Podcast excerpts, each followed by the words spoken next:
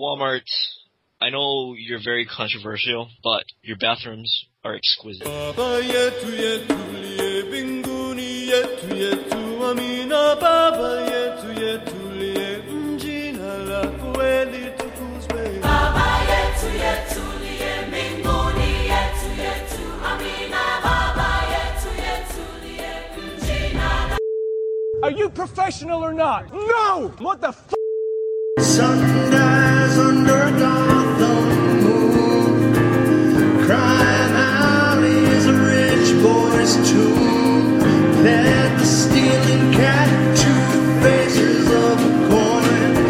Scarecrow's frightened of a clown that's laughing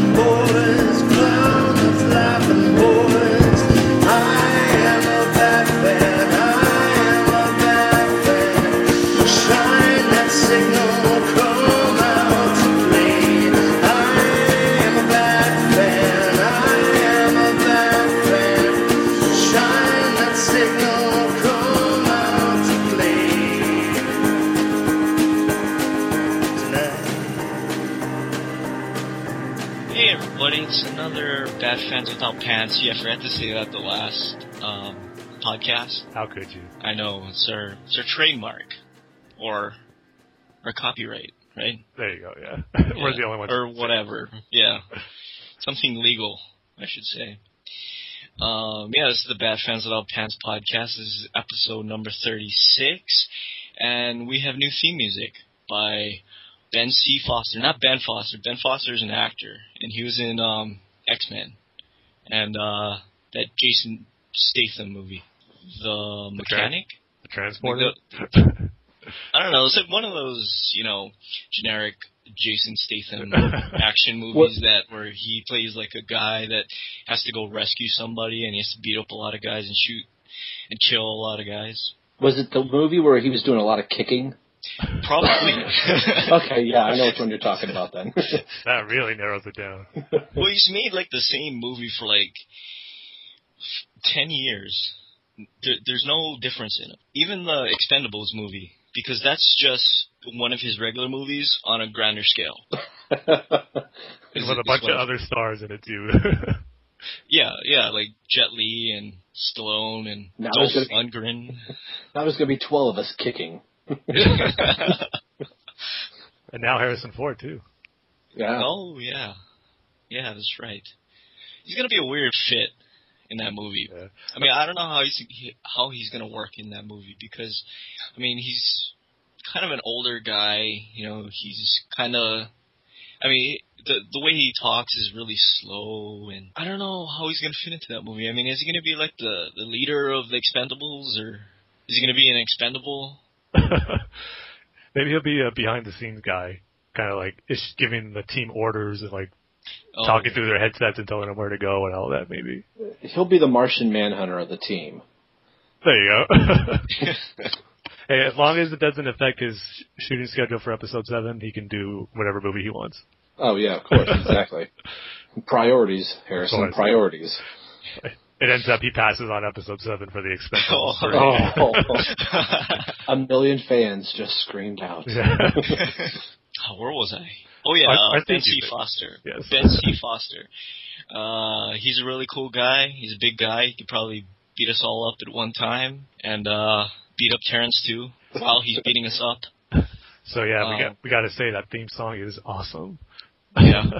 I've had that song it stuck in my head for the past week. Ever since here, you yeah. sent it. I'm like, That I'm a bat fan. that chorus, I know, just gets stuck in your head. yeah, it does. It really does. Makes you Um, want to strut down the street like real slowly. and say, "We're Batman." I I liked how he fit Scarecrow in there. That was just the coolest part. I'm like, that is so stinking awesome. yeah, yeah. And and two faces of the coin or something like that. Yeah. He did a really good job. Is all I can say. So thank you, Ben C. Foster. Not Ben Foster because we don't know him. Uh, he seems like a nice guy. Uh, made some good movies, I guess. I haven't really seen him in it, in a lot of movies, but sure, he's a nice guy. But Ben C. Foster, we really want to thank you. We love you, man. Uh, not in a gay way though. And he made a really cool Star Wars themed uh record, I guess you would call it, or album. fan record, Yeah. fan record. I I don't know if there's a right terminology terminology for it, or if you just call it a regular album, but but you can check that out at the Fan Dumb Menace dot band bandcamp.com. I would highly recommend you picking that up because it's pretty awesome. And uh, you can check out his Facebook page at facebook.com slash the fandom menace. So definitely check those things out. And Ben C. Foster, we love you. Right, Tim? Kudos, yes. Hats off to creating such an awesome theme song. We sure do appreciate it. Yeah. Um, but moving back onto Batman stuff, since we are a Batman podcast and it says it in our new theme song, I have an admission to make. Uh-oh. Good one or No, bad no, one? it's it's not a bad one. It's Okay. not a bad one. Like I don't like Nightfall as much as people claim. I thought you might say Batman and Robin is my like new it. favorite movie. um, I'm starting to warm up to Frank Miller's All Star Batman. Really? Yeah, but and there's a big but. he does things like I'll, I'll read the book and I'll be like, oh man, I I, lo- I like this Batman. I'm starting to like this Batman. And then there's a sex scene with with uh what do you call whatever her name is. I Black. Canary. Yeah, Black Canary, and it's like, ah, this is not. I mean, I know it's Elseworld, but like, I don't know, it, ju- it just doesn't fit, and, and especially the stuff with Dick Grayson and and how bad he was treated, and it's, I, I don't know, it's every time I like it, he does like ten things that I don't like. You know? You know what? I So- haven't read that in so long. I only read like the first two or three issues, and I just got turned off by it. But there's part of me that wants to go back and at least look at the great art by Jim Lee and then just see is it really as bad as everyone makes fun of and how I remember Yeah. it. Yeah, and another scene is like the the scene with Green Lantern. I mean, Green Lantern. I mean, uh, Batman and Robin kill. I mean, pretty much kill Green Lantern, but then they bring him back. But Bruce is so. I don't know. He, he he's like forcing it upon Robin, you know, and it's it, it's just so weird, you know. Yeah, it's no Robin's Reckoning origin story, that's for sure. no, no, it is not. Uh, I'm with. I'm there with you. I I love to look at the artwork. Um, I bought a, a big poster of the uh, uh, front issue of you know Batman and Robin uh, both together um, flying above the uh, bat signal. I just I love the artwork and I love to look through it. Um, and that's one of those that I think sometimes artwork can really save a book. That you could have a really great story, but if the artwork is horrible to look at, it's just like ah, the story is so boring. But yeah, I I, I kind of agree. I kind of get sucked into the artwork and go, it it the story's not that bad. And then I'll read a passage. I'm like, no, the dialogue really does kind of suck and. Batman's really being a jerk to Robin, but man, look at Batman's chin. That is awesome. Well, was a diehard Robin fan, Rob, how how was your first reaction to when you were first reading that story? Uh, I was. It actually made me like stuff like Year One and The Dark Knight Returns. I liked it less because of that, because I had this bitter taste of like, wow, for a guy that wrote two probably the greatest Batman stories ever, all of a sudden you forgot the character that you were writing about. So obviously you don't know about Batman as much as I thought you did, and I guess it's dumb luck that you wrote two really good stories. So I don't know if he was trying to just I'm going to be different for the sake of being different. Well, you you're different, all right. So yeah, I I- I really didn't like it just because of that. I was just it, it I felt wrong reading it. Like this this almost feels like I should call child services or Oh, something.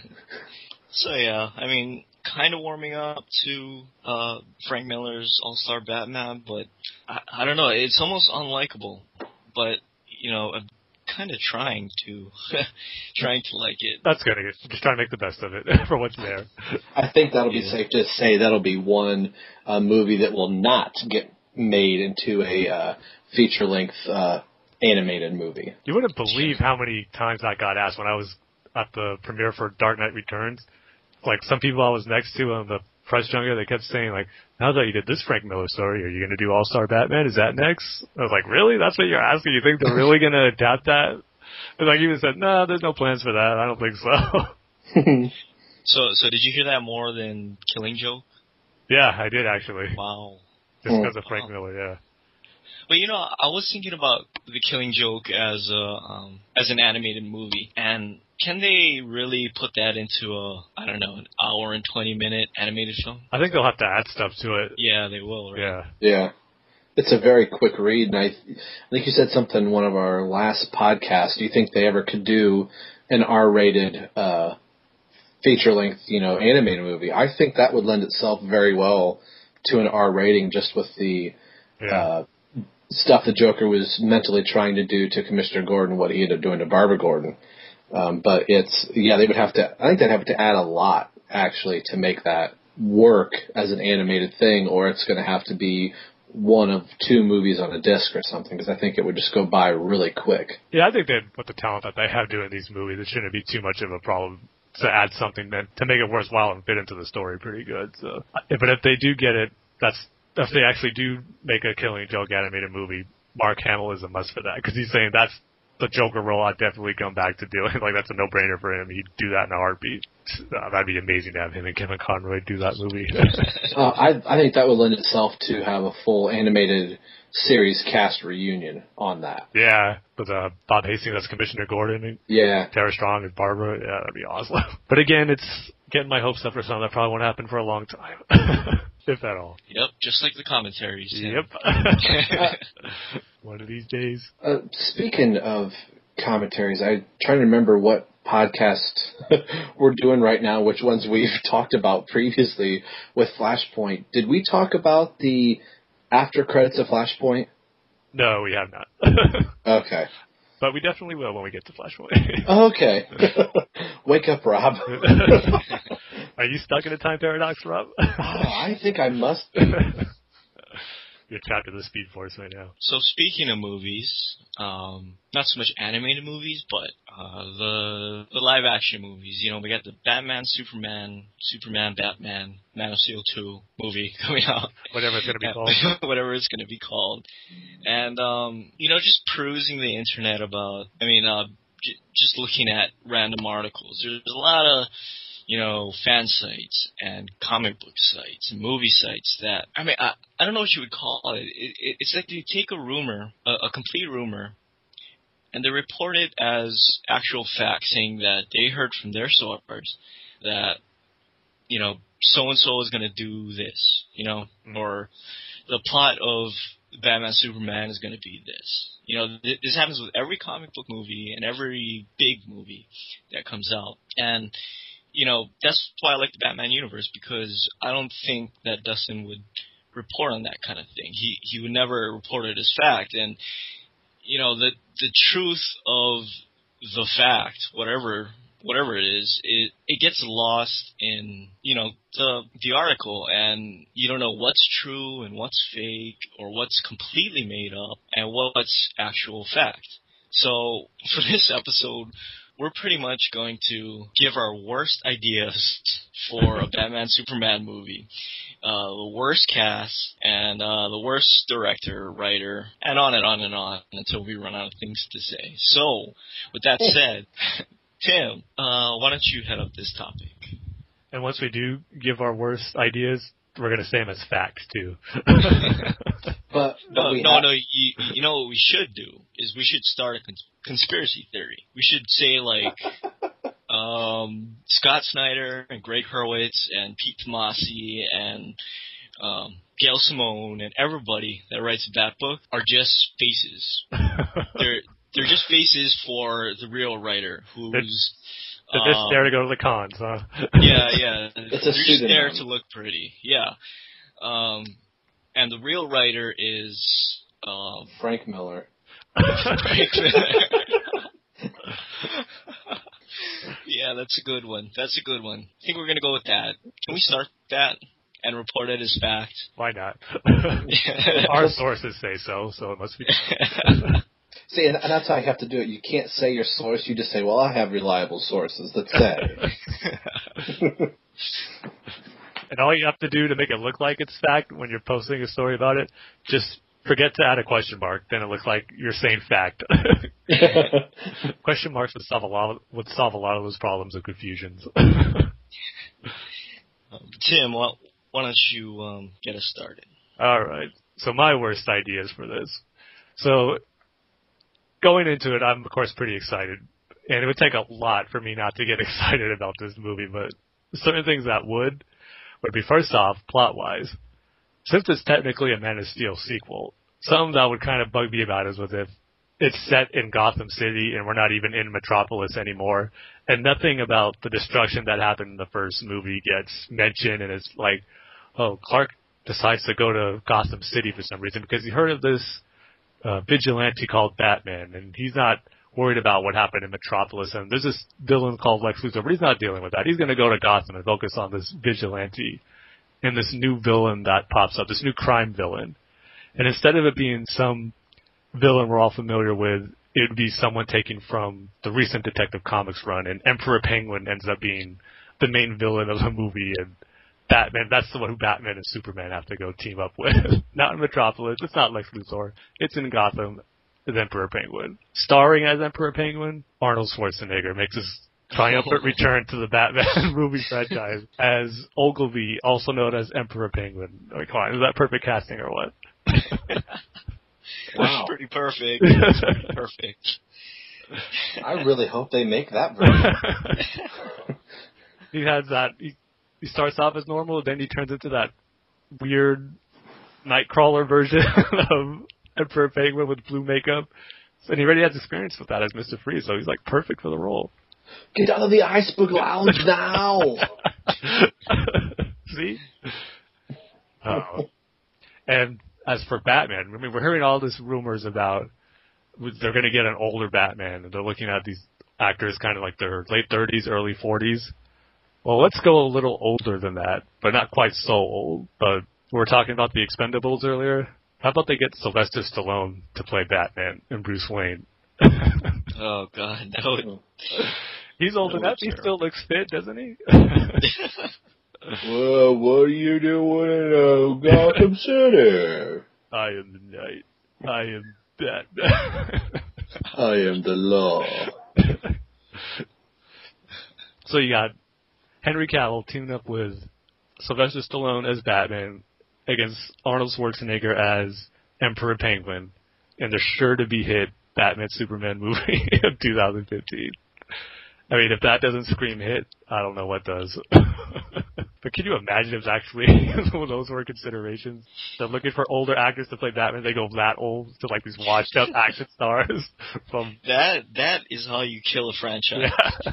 Uh, Batman and Robin got it close to death, but it, it had a resurgence. That y- your idea would just flat out kill the franchise. Now it's it's kind of hard to say for director because it's Scott Snyder. Uh, I mean, Zack Snyder's already we know for direct, but if they were to give it to someone else and maybe put someone else in charge of the DC movies, I think probably the worst you can go. I think I mentioned this before. That video game movie director Uwe Ball or Bull or whatever his name is. it makes these low budget, cheap direct to DVD movies, and they want to bring his talent in to take over the DC movie universe. Is he the one that did um uh Dungeon Siege Yeah. with uh Jason Statham? Yep. oh, in the name of the king, a Dungeon Siege tale. That's what it was called. Oh. Movie's other other hits including BloodRayne and uh, House of the Dead. Oh god, that one sucked. House of the Dead. Oh. So yeah, with those three winning combinations of a plot involving Emperor Penguin, Sylvester Stallone as Batman, Uwe Ball as the director, I think that would safe to say you're guaranteed a bomb, or as you said, another killing blow to the Batman franchise. Or a hit. Could be a hit. Impossible. gotta we gotta wait till all the box office receipts are in. it makes ten million dollars, yeah. which would actually be probably uh, Uwe Ball's biggest uh, movie if it makes ten million dollars. Did he also make a Auschwitz movie? uh, I don't know. It wouldn't surprise me. So so like I guess I'll go then. yes, make yours worse than mine. okay. My original choice for actor for the for the Bat- Batman Bruce Wayne role was um now I'm blanking on his name. Uh the guy from 300. I know who you're talking about, but I'm blanking on the name too. The main star, right? Yeah, yeah. I, I want to say Gerard Butler, but that's wrong. Yeah, Gerard Butler. Oh, okay. All right. Yeah, yeah. Because he ever since that movie he's made crap. All of his movies are crap. He made like a couple of romantic comedies, then you know, a couple of action movies and a surfing movie, which all sucked. So that was my original. I- And um I've actually heard actually heard him in the rumor mill for real. as far Oh, as so, God. yeah. Well, and that's No, also a uh, Zack Snyder film. So yeah, that's that why a lot oh, of people are taking right. to it. doesn't surprise me at all. yeah, right. So Um, you could be you could be really close there. I'm predicting it. um, but my choice for uh, Bruce Wayne slash Batman uh, is an actor that's never made a good movie in the history of, of his career. He's never ever made a good movie. Uh, the Rock. Uh, what about Uh, that uh, Tooth Fairy movie he did? oh yeah, that was fantastic. You know, you know, Doom sucked. Uh, that Walking Tall sucked. Fast and the Furious, I'm pretty sure sucked. Uh, surely you like the Scorpion King though, right? it's like a, it's like a spin-off that nobody asked for. Rob, yeah. do you have something to say? Or Oh no? no, I I was just gonna say I don't remember walking out of the theater and asking, "Gee, can I see a rock in a movie that's loosely based on the movie I just saw with uh, Brendan Fraser?" if I did, I'm sorry. I actually saw an, inter- an internet article, and I hate these articles like these top ten things that are wrong with franchises, or here's what's wrong with this. But someone put here's like the top five movies that need The Rock to save them, or like to bring them back from the dead. Oh, oh, and wow. Star Wars is actually on there. I'm like, what? Oh and, my and you had his way. and you had his face superimposed in Qui Gon. I was like, I was like, oh, I'm not even gonna click on that article because that was the main picture. His face on Qui Gon's body. I'm like, no thanks. but him in the Batman costume, that Oh, would just be. But you know who I think he could play in the DC universe? At least visually looking like him would be uh, no Black Adam. I think he actually looks like him, kind of. Uh, You yeah, know what? You're you might yeah you might be right. yeah. It, it's too bad he'll suck at it though. Yeah. I mean like he, he's not a good actor. I don't know how he keeps on getting work. Do you- I mean, does he bring in that much box office? He does, yeah. That's the Really? thing. yeah. He really does. Yeah, like the Fast and the Furious movies, and then No, no, I'm talking about movies he star. Like he's the main star. He doesn't Isn't have to share the of that? spot. No, it's like Vin Diesel and oh, that's right, that's right, yeah. um, that one guy, who's a cop. Paul Walker. Paul Walker. Yeah. So I mean, ha- has he made a, a a lot of money in a movie that he's the, the lone star in it? He had to have some hits. I mean, don't those like kitty family movies do pretty good though, even though they look awful? Yeah, Yeah. you're probably right because I mean it's a kids movie and parents are going to take their kids to it. So I but yes. there are rumors though that he's he's in negotiations to do something with Marvel. So we'll see how that goes. Okay, good. Stay with Marvel then. Don't come to the D- DC universe. But that brings me into my plot because I think it's going to be a romantic drama. Oh man. Yeah. Uh, Superman and Batman, Superman Henry Cavill, are going to be fighting for Lois Lane's affection. But it's going to be it's going to take place from Batman's perspective. So it's going to be uh, told in the future, and we're going to flash back to the past. So we're gonna have an old Batman, like it's been reported. But we're gonna we're not gonna get a forty year old or a thirty year old or whatever. We're gonna get the guy that voiced the old man in Up, the Pixar movie. That guy. He's gonna play Bruce Wayne, an old Bruce Wayne, of course. And he's gonna be telling the story about how he lost his true love, Lois Lane, to Superman. So that's pretty much gonna be the premise of the story Oh, and it's gonna play not. I mean, it, it's gonna retain that romantic drama thing, but it's also gonna kind of dip its toes in romantic drama. I mean, uh, sorry, uh, a rom com. so it's it's kind of it's kind of gonna be uh an experimental movie where it's a it's a superhero movie, but it's also a romantic comedy and it's also a romantic drama. And um, we're gonna recast Lois Lane, and uh, Katie Holmes is gonna play Lois Lane. Ah. And uh the old Lois Lane, if you could bring back the dead, the lady who played the old Kate Winslet in uh Titanic, that's that's who's gonna play Lois Lane when she's old. So now we need a director. And Tim, you actually brought him up, Sylvester Stallone. Uh, so he's either going to star or direct it. Yes, he's gonna direct our piece of crap romantic drama, romantic comedy, superhero film. So pretty much the movie's gonna flash back and forth, and Batman's gonna be like, "Oh man, I lost my great love.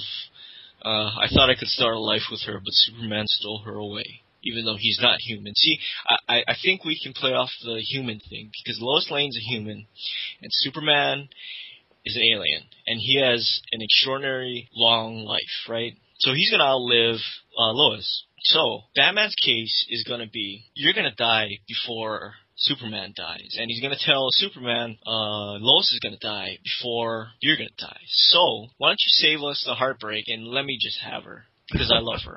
so that's gonna be the story. And there's gonna be a bunch of fights and stuff, and Superman and Batman are gonna fight each other. And I mean, if the Batman versus Superman thing is really real. So that's pretty much my premise. so there's going to be no villain. It's just going to be the conflict between Batman and Superman fighting. Oh yeah, they're also going to be. They're also. It's also going to be the plot of Superman four. Uh, the Killer Man's going to come back. Yeah, they're going to be fighting uh, Nuclear Man, and uh, the movie's going to have a real message about nuclear warfare. Wow, your movie makes perfect sense. I mean, the superhero genre hasn't gone that way. I mean, they tried. They got the Yeah. crime movie, crime drama with The Dark Knight. We're gonna get the sci-fi angle with Guardians of the Galaxy. Now we're gonna get the romantic love story. exactly. I'm glad you understand my crappy premise. for a terrible Batman Superman movie. All right, Rob, make yours the worst of them all. All right. I have to lay this out just right to see if you can piece this together. Um, it's going to take place in San Francisco, and it's going to be called uh, The Man of Steel 2 The Case of the Golden Caper. So, to make it sound a little bit more campy, 60s style, um, I want to cast uh, John Stamos as Bruce Wayne, Oh, Batman. God. I can't believe I didn't think about that. Now, we'll see if you can guess where this is going. Um, I I know where you're exactly where you're going. I want to cast uh, Tweedledum and Tweedledee in this, but I want to change their genders to female. And I will have the female roles be played by Mary Kate and Ashley Olsen. Do Um, they I, even act anymore? Or are they just like, I, I still think, I don't know if they do their own, I don't know if they do any kids things. I think they're just entrepreneurial or whatever that word is. Uh, they just generate a lot of money for not really doing anything. I think they make a lot of money just off the products that they continue to have. I think they have one of them has a, a makeup or cosmetic line. That is so sad that I even know that. what do you do at your free time, Rob? well, apparently we know I watch a lot of Full House. So, uh, uh, in keeping with that, now that I've given away the plot, um, I want to have the villain Lex Luthor played by David Coulier, uh, Uncle uh, Joey, and uh, he's going to be, you know, our our menace in this. But I want a vo- Is he gonna have his chipmunk puppet in there too, as like his uh, henchman or something? yeah, that's that's gonna that, that's gonna be the uh, he's the chipmunk puppet's gonna be the Otis yeah, there you of, go. of, of the film. Uh, and I would like there to be a voiceover for uh, Batman as he's kind of seeing this uh, new Superman for the first time, this alien. And I would like Bob Saget to do the voiceover of the inner monologue of uh, kind of like How I Met Your Mother kind of style, where he says, "Fans, let me tell you about the time I met Superman." And uh, I really think that we could get this through for the director that uh, he kind of gets a lot of you know sneers and boos from the Batman fans that uh, Joel Schumacher is going to make his triumphant return to direct uh, the Man of Steel uh, to Case of the Golden Caper. So that is my plot, and I'm just gonna. It's gonna have a little bit of an Elvis thing, you know, to it. That uh, Batman's got this fondness for Elvis that he listens to in the Batmobile as he's driving around. And uh, every once in a while, Superman will just look at the camera and just shake his head to believe he is not in this movie. so I really don't have a plot, but I think if you watch an episode of Full House, you, you'll get the general gist of what I'm trying to do. wow. So, so whatever happened to the mom in Full House? Because I- you, you never see her. I actually remember one episode where they watched an old home video of where, where she was actually in it. She's like coming home with, with from the hospital with one of the babies. That, that but the whole story is that she died in a car accident. yeah. No. But that was like the only time they showed her. I ha- I have uh, a godson that when they were growing up as uh, kids, I mean he's ten, but uh, when he's probably five or six, they used to like to watch Full House, and they have the whole season. So I'd go over and babysit them once in a while, and I watched a lot of Full House. So yeah, I, I definitely remember that. uh, too bad there's no more TGIFs anymore. Oh They yeah. could do a whole DC Universe movies based on TGIF shows. They could do a Family Matters, uh, Green Lantern Corps or something. Perfect Strangers, Brave and the Bold or something. Man, you guys really went out way out there with your movie ideas. I was trying to keep it in the comic realm, and you guys were like, wow. Well, mine was technically in the comic realm. I mean, you got Batman versus Well, Superman true, yeah. versus the the Nuclear Man and Nuclear Warfare. Uncle Joey likes to read comics, so that's that's close. true, true. Man, it's hard to say which one of what would be the, the absolute worst. that would make it fail. I think I would have to go with Rob's. I mean, uh, having John Stamos there, you're automatically guaranteed to get the female population to go see this movie just because of John Stamos. I think. Yeah, but yours, Dane, might actually have a plot that would get the female audience in, and they might actually really like it.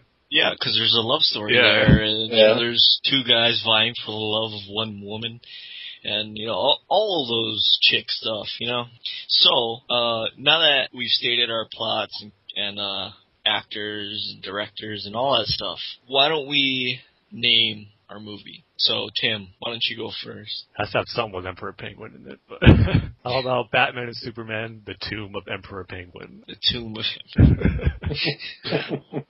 like an Indiana Jones title. uh, Rob. How, how about you? Uh, I think I, s- I think mine was the case of the Golden Caper. Oh, right, right, yeah. It makes Or- no sense, but I just like the title. How about the Golden Gatekeeper? oh, even better. That's right, because the bridge is. Uh, uh, you're able to see it there. Hey, I like it. That's where the climactic ending battle sequence is going to take place on. Oh, of course, yeah. Um, I think mine will be the love of a lifetime, the love lost, Batman Superman. Can we get uh, Firehouse, uh, Love of a Lifetime as the theme music for that? Of course we can. Sweet. So yeah, I, I guess that's it. Unless you guys can think of any more or a- any other questions. Well, but now that we got them out there, we got to issue them as factual right, stories right. from our different sources. So Yeah, I I heard I heard this from a a very secret source that is probably Christopher Nolan. So mine was Yeah. from a friend of a friend whose friend's cousin, whose brother, whose second cousin, is involved with the movie, but was sworn to secrecy and couldn't tell me his name. So You just reminded me of something funny I heard uh, this past week. I was standing in line to get something to eat, and there was a guy talking to another guy behind me, and he goes, "Hey, you know my my cousin's sister?" He's like, "I- "Isn't that just your other cousin?" yeah.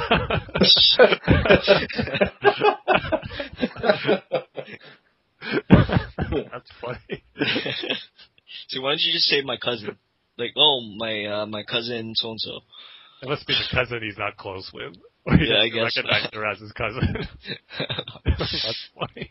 hey, Mom, who's that chick? "Uh, That's your cousin. Ah, got it. so I'll add that to my source too. Okay. And, and Rob, who's your source? Uh, my source is the dude at the deli counter at Walmart. Oh, that's that's. Per- you guys are so lucky that you got y- your WalMarts have deli uh, a deli counter and um like fruit and all that stuff. what does yours just have? It's just like frozen stuff and clothes and it, it's it's a Walmart without those things. okay. That's a Walmart by name. Yeah. Around here, we call it a shed. But I have to say, and I'm going to state this for the world to hear, Walmart, it has one of the nicest bathrooms Really? I think. in the world because, like, I, I don't know about your guys' Walmart, but uh, my Walmart, or the one I always go to, they clean the bathroom like every 30 minutes. Well, that's good. So it's know. all it's always nice. Toilets are flush. There's always toilet paper if you need it. There's always paper towels and soap, and the sink isn't covered with water. Th- There's not a puddle of water on the sink. So yeah, man, Walmart. I know you're very controversial, but your bathrooms are exquisite. Uh, Tim, if you're like me, I have the exact uh, opinion of Walmart bathrooms that what Dane just gave. Really? At least the the couple that are around me, uh, uh, I will agree that they clean them all the time, but it is every time I want to use them. Oh, I'm sorry, we're cleaning the one in the front. Can you go to the one in the back? Sure, I go to the one in the back, walk away to the back of the store. Guess what? They're cleaning that one too. I'm like, uh, do I need to go to the sporting goods store and just drop one in uh, aisle J or what? Well, that's the secret of how they're so clean. They're always cleaning them that no one can go to the bathroom. Uh, since we're on the topic of bathrooms, I anytime I hear a topic of bathroom come up, I always have to say this, and I want to know if I'm the only one that feels this way. So uh, you guys can let me know or don't say anything at all. But am I the only one that is sitting in the stall and when you have to go reach for the toilet paper, why is the toilet paper dispenser always at your stinking ankles?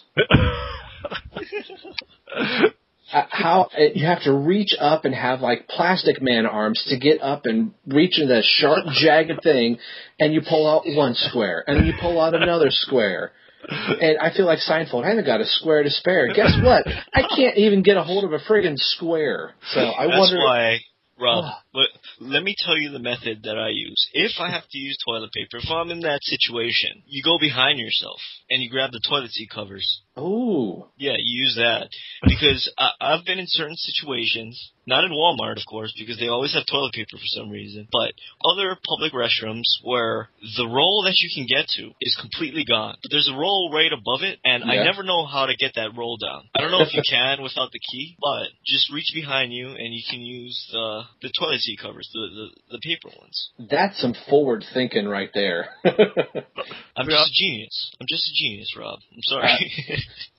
you are right now. I am. I am bowing to your awesomeness. That whole conversation was something straight out of Seinfeld, like you said. oh.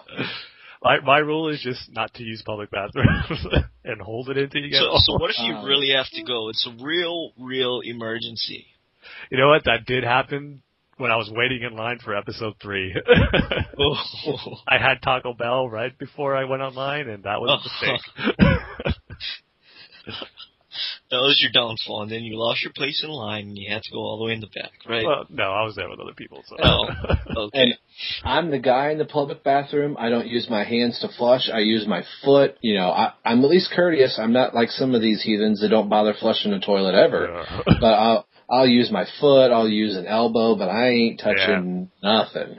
and even when they don't touch it, I still wash my hands for like five minutes. Yeah. I'm I'm borderline like Jerry. Like, oh, my shoelace touched the floor. yeah. Oh, throw on that pair of shoes. here. Same here. So I just wondered if if I was the only one that just get, gets annoyed. Like, what engineer sits there and goes, "Yeah, yeah, toilet dispenser needs to be at your ankles," because I guarantee at home that toilet dispenser is right up at arm's length. Now, do you also think, like George, the stall should go all the way down to the floor where you can't see your feet? we have uh, stalls at uh, work that the doors are horrible. Somebody is inevitably going to open the door Uh, on you while while you're there, and it just annoys the crap right out of me. No pun intended. but if there are, if the doors don't go all the way down, before you open the door, and everybody that works there knows this, why don't you look to see what my feet are?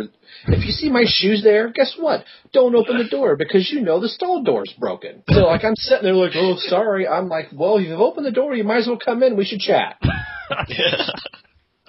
well, at least there is doors because I mean, I don't know about the beaches on the mainland, but over here, I mean, I mean, if you go to the more tourist beaches, there's doors. But if you go to the ones, you know, in the boonies, the the city is taking the doors off of the stalls because a lot of drug addicts were going in there and using them. So that just completely rules out me using a public restroom at the beach over here because I mean, it's Who would what do you that? do? Yeah. like what do you do? Do you have like, or here's what you do: you take off your pants or your swim shor- shorts, and you kind of hold it up in front of you. I don't know if that'll work, but you, you're you you're, you don't have any pants on. You use your beach that. towel. That's what you use. Hey, That's I wonder smart. if that's what I wonder if that's what Terrence is doing right now. I bet you he is. Terrence, you're holding up a beach towel while you use the pants. Uh, I cannot wait to ask him. So, Terrence, we want to hear about your vacation. How did you go to the bathroom? he did get that brand new Batman beach towel. oh yeah. You wouldn't want to ruin it. Well, the toilet dispenser's down around my ankles, and there's no seat covers. I guess this'll do. Wow, man, we really went off the, I know. the side of the road on this one. Toilets. Um, I'm sorry. Th- This is totally my fault. Uh, but yeah, quite funny. Yeah, that's okay. That that's what this is what the Bat fans is about. It's not about. It's not all about Batman. yeah. No, this is this is what the Bat Fans Without Pants is all about. Oh yeah. Yeah. Okay, so so how should I get back into this? I just don't know how. Okay, I'll, I'll just. Um, you just transition. All right. So after that lengthy conversation about our bathroom habits and uh, terrible bathrooms that we've had to use in desperate, desperate moments, did you guys have any more thoughts about a bad Batman movie? I think we got uh, some pretty horrible ideas out there. Any more horrible, they might actually come true. Yeah, you're right. Is, uh, speaking of like not not horrible or anything, but do you think at this point, honestly, that they could cast somebody, uh, realistically cast somebody where you go, oh my gosh, uh, I cannot look at that actor as Batman at all. I I honestly think I don't think they can screw this up. I, I, I don't know if that's Yeah, just my can. gut. Eh, They I- can, but my whole thing now is ever since Heath Ledger, I'm never questioning a casting choice till I actually see the movie. that was a uh, I get- want to call it a podcast. It's a video cast. Um, and I think it was AMC has one on YouTube that they uh, were talking right after uh, the San Diego Comic Con announcement came out, and uh, one of the hosts said, "I want everybody to do a favor." He's like, "Whenever they announce who Batman is." He's like, don't freak out. He's like, because for every person that freaked out about Heath Ledger, that person said, well, I thought from the beginning Heath Ledger was going to be good. He's like, no, you didn't. You, so he's like, you know, take a minute and breathe and go, you, all the forces that are there, they're looking at a particular actor and they're thinking, we see Batman in this person or we see the Joker in this person. So he's like, wait till we see the images of the person in the Batman outfit before we, you know, uh, start throwing stones at people for saying, "Oh, that's horrible," because you know that's going to be the next thing that's going to happen. That they're they're going to announce somebody. I would think before too long, you know, Yeah, by the end that of the year, I would think. Yeah, I, I would think by Christmas it'll be safe to say that we will know who Batman is, and uh, there's going to be people that are going to go, "That's a horrible choice," and Yeah. then I think those people are going to be eating a lot of crow once the movie's out. Yeah, but the problem with that kind of thought or thinking is, what if they cast the guy from the Facebook movie Armie Hammer. as Batman? No, no, not Ar- Armie Hammer, the the main star. I can't remember his name. Oh, um, He was in that Now You See Me movie. I know what you're talking about. yeah, yeah, yeah. I, I saw the movies; they're actually pretty good. Anyway, Even that, like, What if they cast him? Um, he doesn't look the part at all. He doesn't have Yeah. a body for it. yeah, but like, you- but look at Michael Keaton though. Michael, people were up in arms about Mr. Mom being Batman. You know, how can Mr. Mom and Beetlejuice be Batman? So people were saying, "Oh, I can't see Michael Keaton in a role uh, as Batman at all." And then people still hold Michael Keaton as the greatest Batman. So I, I guess I'm one of those that uh, they're really going to have to make a wrong choice, and I think DC Comics as a whole is not going to let them do that, or, or Warner Brothers. So I'm with you there with that one, Rob. I mean, it's gonna be have to be some so drastic, like in the stuff we, we were talking about in our worst ideas, like Sylvester Stallone or John Stamos. Yeah. that would have to get you really questioning it. And it, it'll be that moment once we see that person in the Batman cowl, everybody will go, oh, okay. Yeah. And I hope I hope it's somebody that doesn't have a a decent history in making you know movies that you can't go, oh, that's the person from you know the Lone Ranger, you know, or they're that person's tied to something that you will always see them as that. I hope it's you know maybe like a Christian Bale that has minimal work that you kind of go, oh, that's the guy from the Lord of the Flies, you know, that type of thing. Well, if it is someone from the Lone Ranger, I don't think you have to worry about people recognizing him for that because not too many Yeah. people saw it. Right. Okay, so so how do you defend Brian Boitano as Bruce Batman? Who? Brian Boitano, the figure skater. We're talking about actors here. He he was in a couple movies. He was on South Park. Yeah. Obviously, I'm Technically. not, not too familiar with this guy. Justin Bieber. How do you defend that? He's, I'm not even sure if he's human, so let's not even put him in the actor category. I'm not even sure he's human. Or um Ricky Martin. so you bring out musicians. well, I can't even call them musicians because I think that's saying giving him too much credit. Yeah, you're probably right. John Leguizamo. Uh, he's saying he wants to be the Joker now. That other Spanish actor. Uh, he was in The Big Lebowski. He played uh, Jesus. It's uh, uh, what's his name? Is it like John? John Turturro. Yeah, John Turturro. How do you defend that? There are What- bad actors and bad choices out there, but Well, what was the movie he did with Johnny Depp where he oh, uh. Secret Window. yeah, he was kind of creepy in that. Yeah, yeah, you're right. Yeah, he was. So that might not be a total bad stretch. Just trying to think. Have I seen him in any other movie? Mr. D-? Mr. Mr. Deeds. Deeds. Yeah, yeah, you're right. Very, very good, long, Longfellow Deeds. And I think he was in Oh Brother, Where Art Thou? Oh yeah, you're right. He played one of the guys, right? Yeah, the Dusty Bottom Boys. Yeah, he's just one of those actors that he's in a lot of movies, but you never notice him. Mhm. Like Oh Brother Where Art Thou and Mr. Deeds. I mean, of course, because like Mr. Deeds was a Adam Sandler vehicle, and um, Oh Brother Where Art Thou is kind of like a George Clooney vehicle. So I guess he gets just gets kind of lost in the mix. But I was thinking about Morgan Freeman. You know, Morgan Freeman was in The Shawshank Redemption, and you know what? It's a spoiler alert if you haven't seen Shawshank Redemption. If you're the one person that didn't see it on TNT, even though they re- rerun it all day, every day, that all would be, year. that would be me. Oh, you haven't I've seen never it? seen it. Though. Really? No, there's a lot of movies I haven't seen. Wow. You're the one person. Wow, I can't I found you. Well, Only take off, time. take off your headphones. go ahead and spoil it. you know how Andy Dufresne tunnels through the entire wall? You know, he escaped through that. How did he tunnel through the entire wall? If there's a patrol, you know, um, going past, like every once in a while, while they're all sleeping. I mean, especially when he got to, I mean, I can understand how he did the early part, the shallow part, but like the deep part, how did he crawl into the hole, chip away, and then crawl back out all the way? I mean, especially when he got to the end, because I don't think there's enough time for him to go in, chip away a little bit, go out, and not get caught by the guard. Yeah, but he had that corner cell. I think they even had said in there that it, just because it was Andy, nobody ever really checked on Andy. Andy was the nice guy. He did all these things, so the guards gave him a lot of freedom. So I, I could see that happening with with his character that he's got time to tunnel out, come back in. He had that big poster, and I would assume that he probably bunched some pillows together to make it look like he's sleeping. So I don't know. I'm calling BS on that.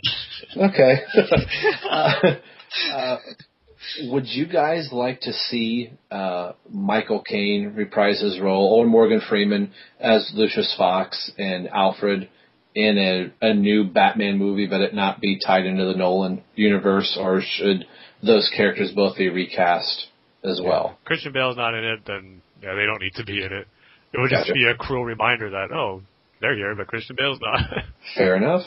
yeah, I agree with Tim because I mean it'd just be hard, kind of hard to explain away. yeah.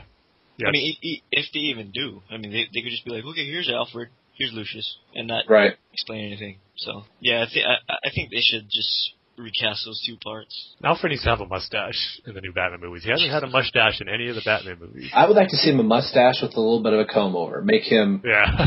I, that's what I really hope out of this uh, Batman is that they make it look comic book yeah. close to act. I mean, Superman's costume is very new 52 ish, and I would think that that's what they would try and do with Batman. I don't know if you guys have seen the image or not, but there is a Batman porn that is out where the costume uh, it looks like it's from Arkham uh, City and Arkham Asylum.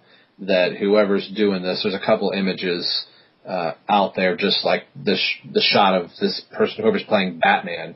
But the suit looks amazing. I'm like, wow, you know, the porn industry can pull off a, a really good comic Rob, book. Rob, at least we really, really know what you're doing with your spare time. no, this was actually on a uh, a Okay, Batman, yeah, a sure. Batman site. Yeah, sure, okay, Rob. yeah, sure, sure. Rob. Just play it off. It's, I saw it on a Batman site. Oh no, I didn't actually see it. Oh, that moment where you realized I should have stopped talking was the moment I opened my mouth. um, but yeah, um, I guess that's our feature topic for this for this episode. It's a long feature topic, but nobody else is doing it. nobody can is guarantee that. but um, you know, skipping from the funny stuff and talking about the serious and sad stuff. Unfortunately, Michael Ansara, the voice of um, Mr. Freeze, has sadly passed away. But he had a hell of a life. I think he was like 91. late 80, 91? Yeah. Oh wow! So he had one hell of a life, and you know he did he did a lot of cool stuff. I mean, he did the Star Trek, and of course he did Mister Freeze, and uh, and pretty much the Mister Freeze that I hear in my head every time I read a Mister Freeze comic, Oh, and, yeah. and and it's like that for all the characters, pretty much from the the Batman animated series. And it- it's just one of those voices, and, and it's just the way he does it that it's it's going to be hard to replace. I mean, it's a one of a kind kind of thing. It's kind of like Mark Hamill's Joker. I don't think anybody can replace Mark Hamill's Joker. A lot, a lot of people have come close, but I just don't think Mr. Freeze will be the same without him. Yeah, totally agree. I mean, I've, there have been several examples of that already in the the Batman cartoon. I think it was uh, Clancy Brown who did his voice, who promoted to sound like he does Lex Luthor, so that sounded kind of weird. But the one from Arkham City was pretty good. I believe that was uh, I hope I'm saying his name, Maurice LaMarche, who does uh, Brain from Pinky and the Brain. yeah. He did pretty good as Mr. Freeze, but yeah, like you said, Dane, it's kind of like the same thing with Hamill and Conroy, Batman and Joker. Just no one's ever going to top Michael Ansara as Mr. Freeze. It's another dead-on casting for that. Yeah, yeah, it's pretty much been defined Yeah. by Michael Ansara. and uh, he really brought, uh, at least for me, uh, Mr. Freeze was always one of those villains for me. Like, oh, that was kind of, he's an okay villain, but it wasn't until the animated series and just hearing that that low, chilly voice, and it's almost in monotone.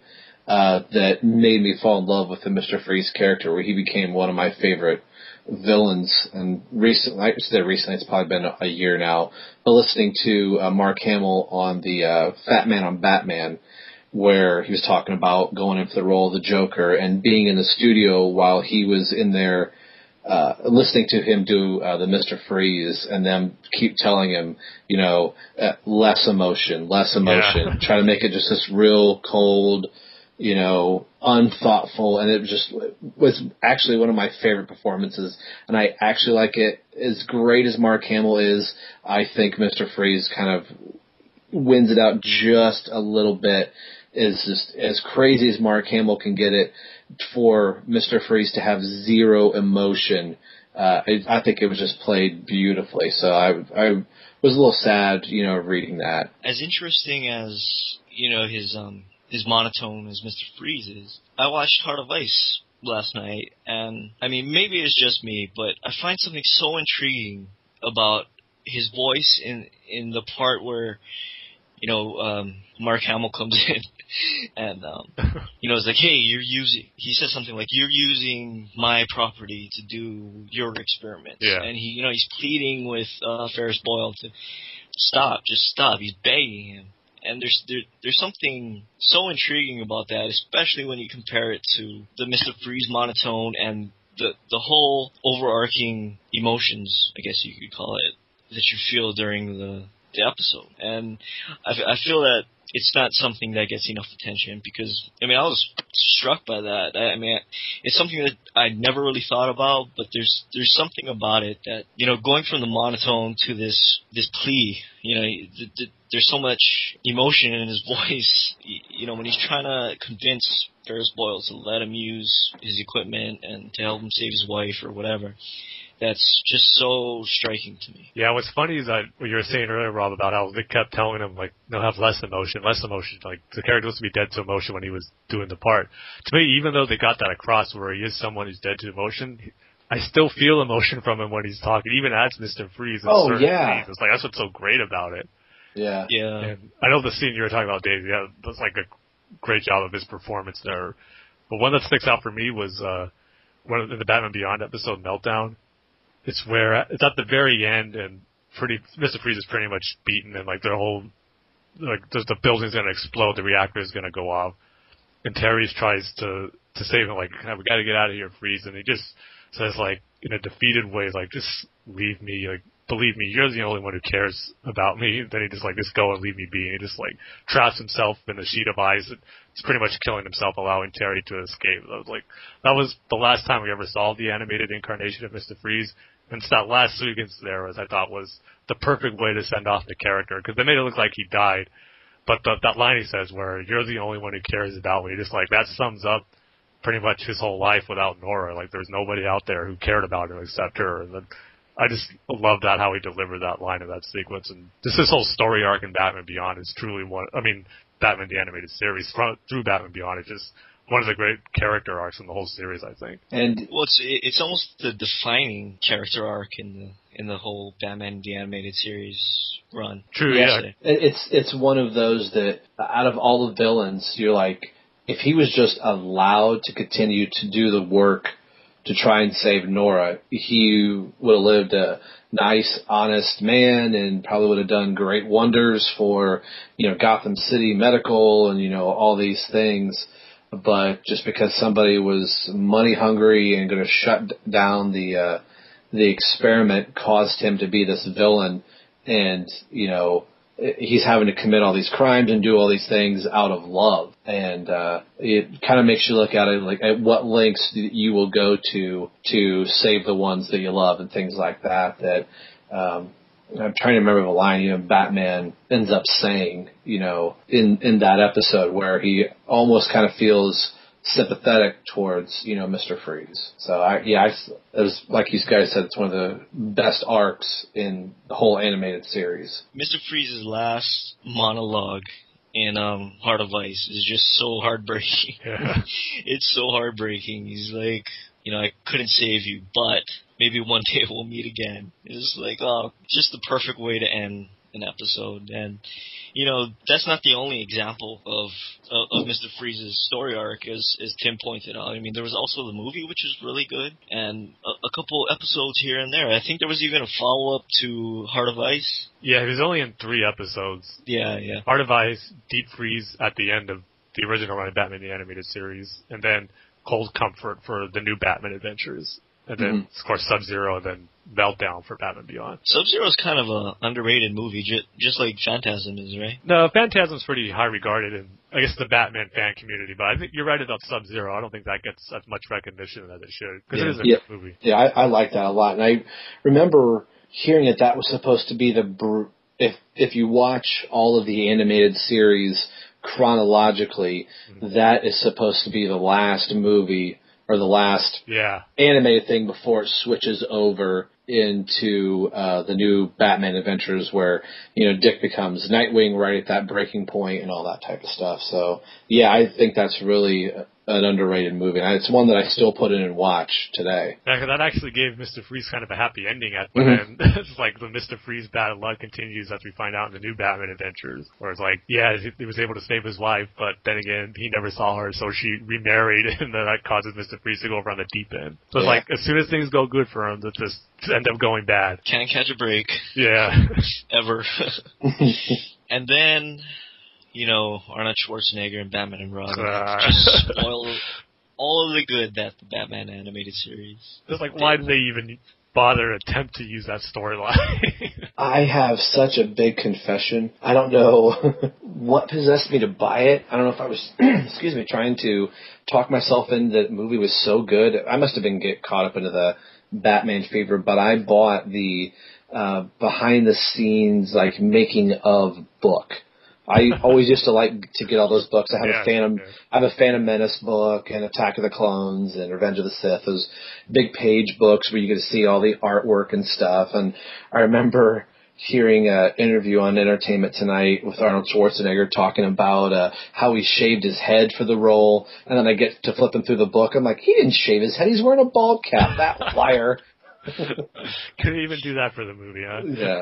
Does he still have his eyebrows? I, I've never consciously looked at if he still has his eyebrows or if he shaved them off. it wouldn't be I- surprise me if they just covered it with makeup or something, Yeah. like uh, Cesar Romero's mustache. Clung to that mustache, even though hair regrows. yep. Um, so yeah, uh, sad news that Michael Ansara died. Um, Yeah, but he definitely left his mark in the Batman. oh yeah, for he sure. did. Oh yeah. But um, yeah, I, I- I guess we can move on to some happier news if we have any. Yes. Oh yeah. Um, I mean, before we get to the good one, how about we do the one that's kind of alright, and uh, let's talk about the Arkham Origins multiplayer mode.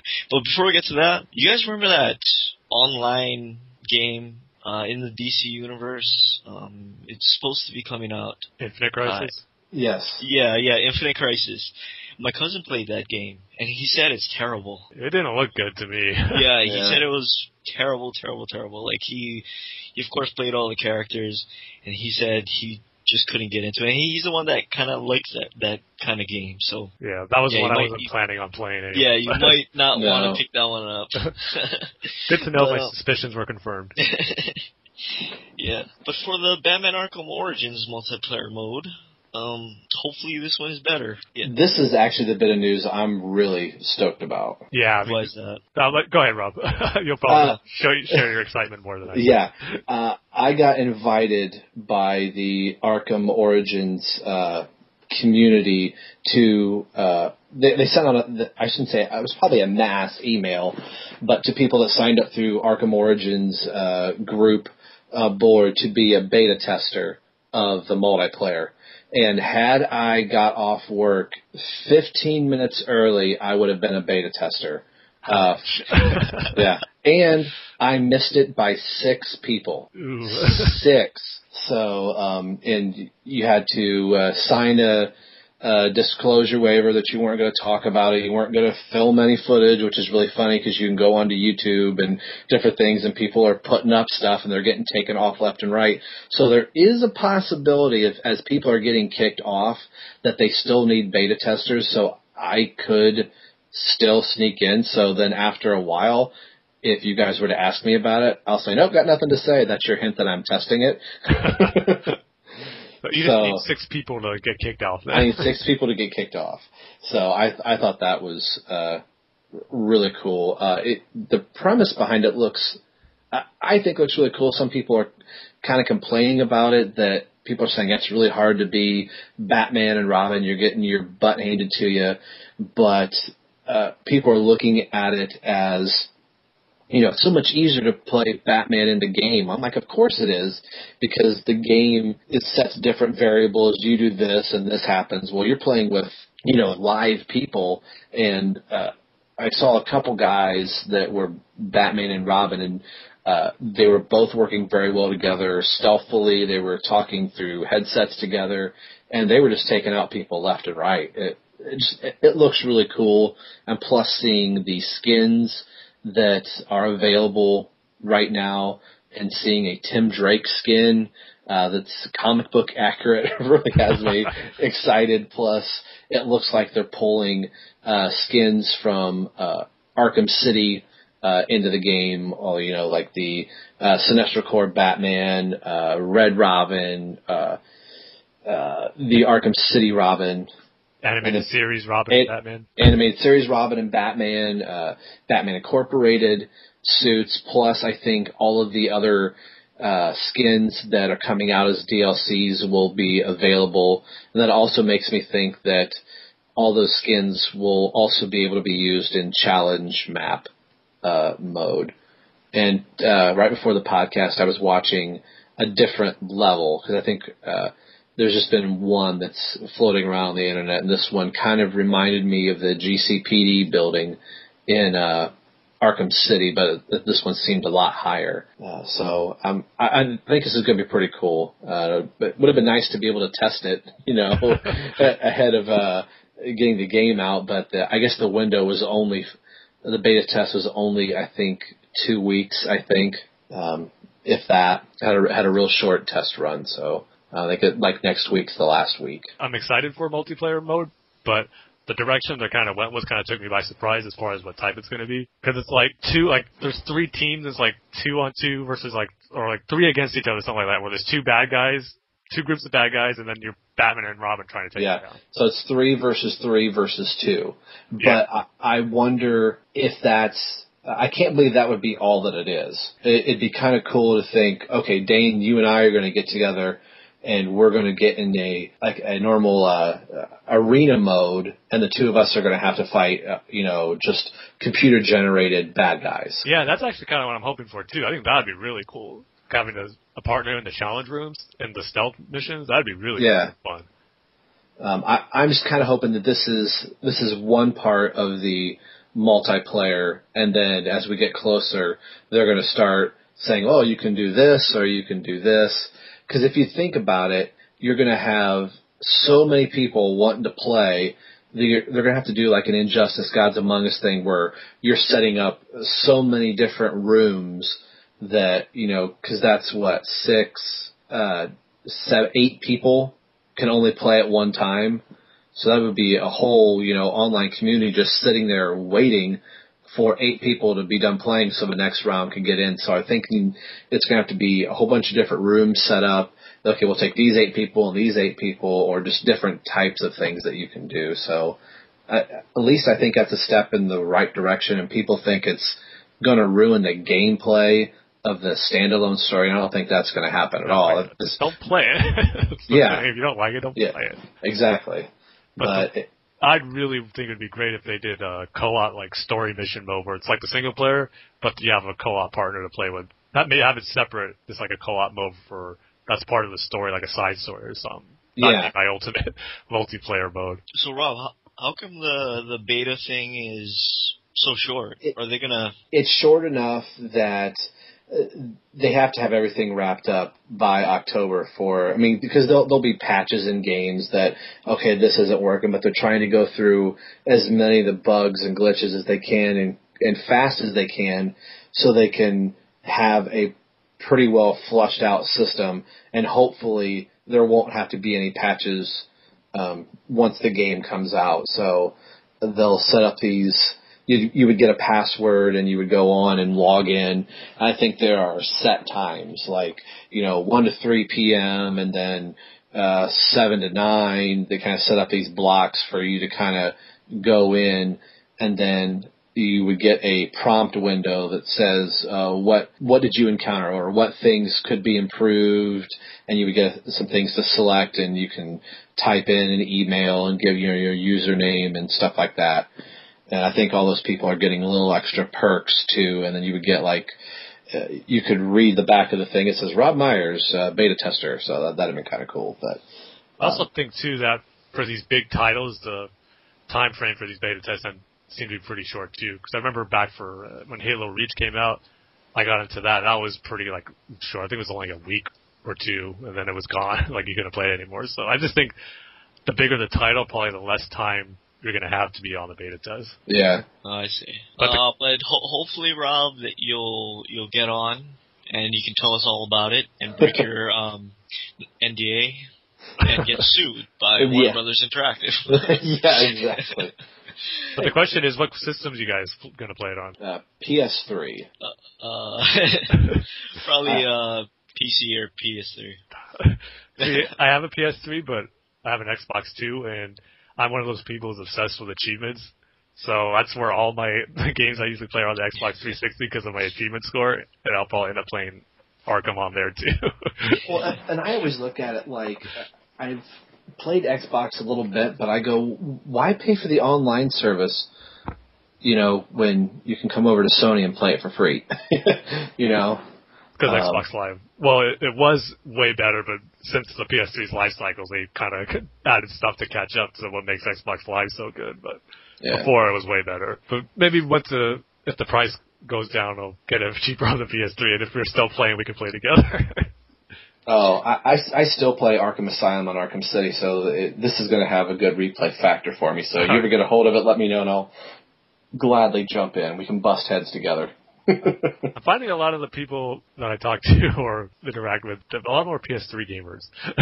I'm like the only one who's using it on Xbox. PS3 is better, well, in my opinion, because I mean it comes with a Blu-ray player, Yeah, right and there. yeah. like, like it does. Like I had an Xbox 360, and the thing like I guess it overheat heats like a oh, yeah. I've went So then- three systems. Yeah, so so like I tried to take it back to um uh the GameStop, but then I I guess I didn't buy they they have like a insurance thing, but it's only for like a certain amount of time. Yep. So I couldn't do anything with it, so I just pretty much just threw it away because I had nothing to do with it. And PS3 has better games and it has like a lot of exclusive games to it. Well, and that and with it, just talking Arkham Origins, uh, PS3 gets the exclusive Adam West skin and the Jean Paul Valley Azbat skin that you know Xbox. I mean, eventually you could probably go to the Xbox store once they you know release it for everything. But you know, the us PS3ers will get the that exclusive skin first. And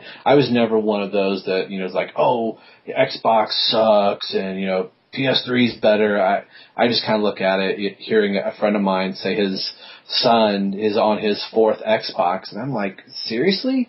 I said, I still have my original PS3, and it is running like a champ.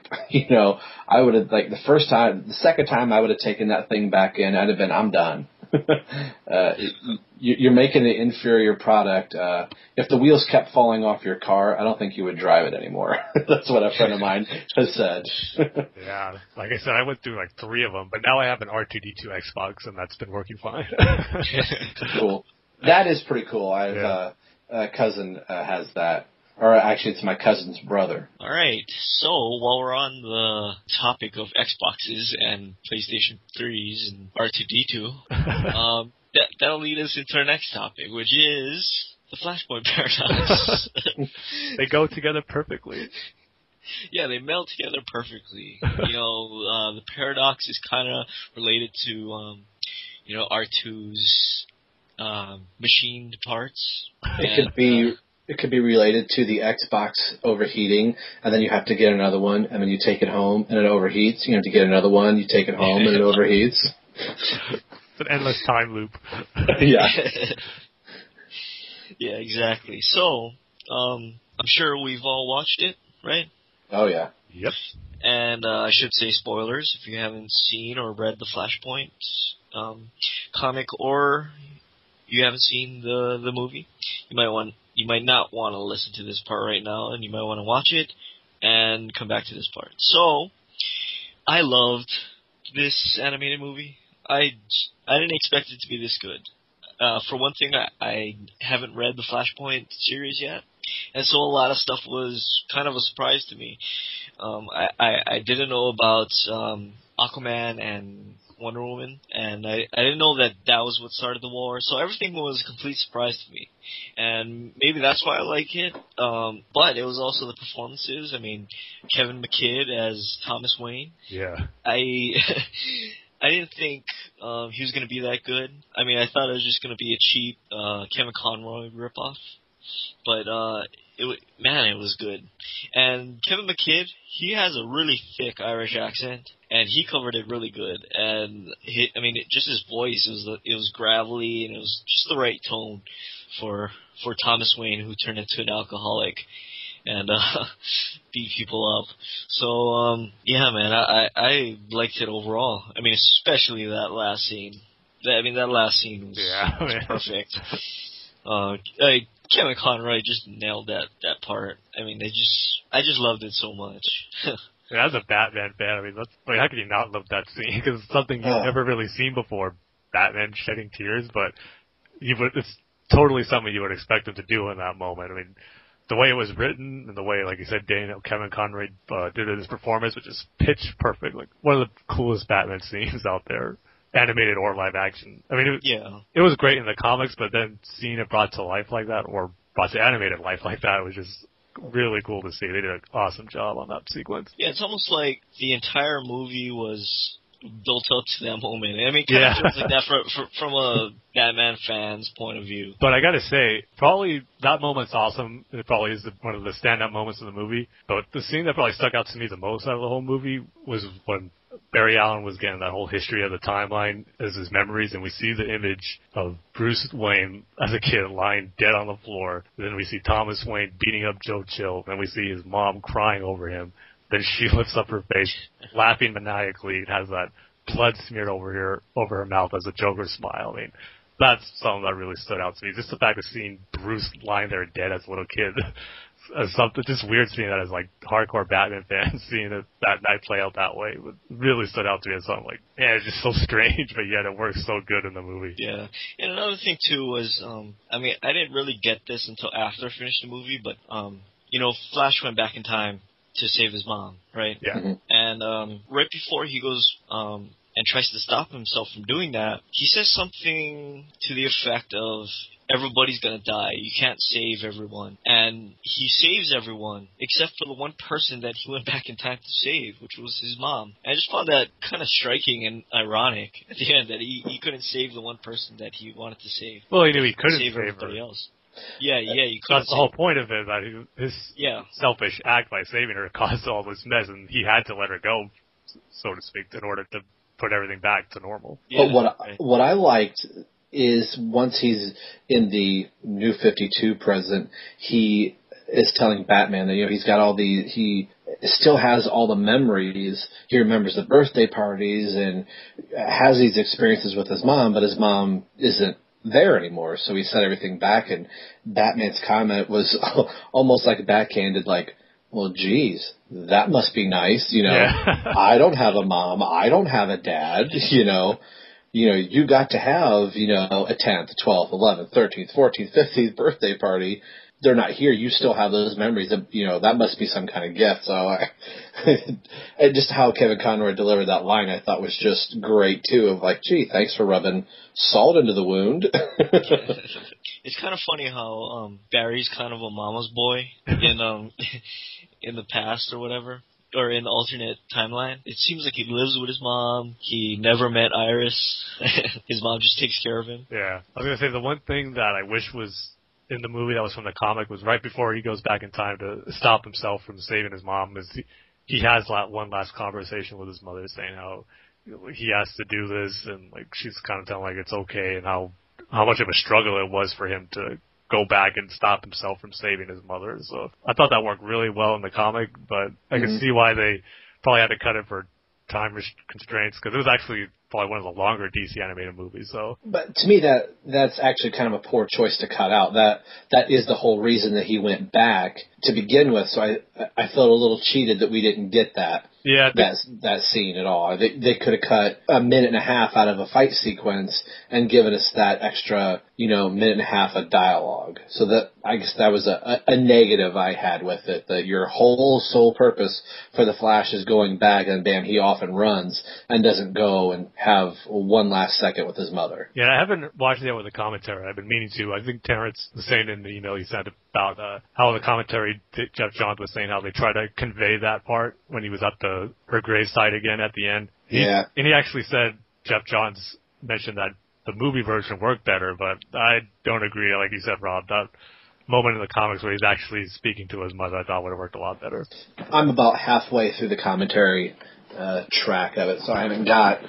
Um, I think I'm just at about the big. The war is just about ready to happen. Okay. So Yeah, that war is pretty cool too. I mean, Yeah, just, just the way yeah. it's executed. I mean, uh, Jay Oliva. I mean, he knows how to put together uh, an action, se- a big action sequence. I mean, we've seen it in The Dark Knight Returns, and you know, he just improves on himself with this one. Even storyboarded Man of Steel too.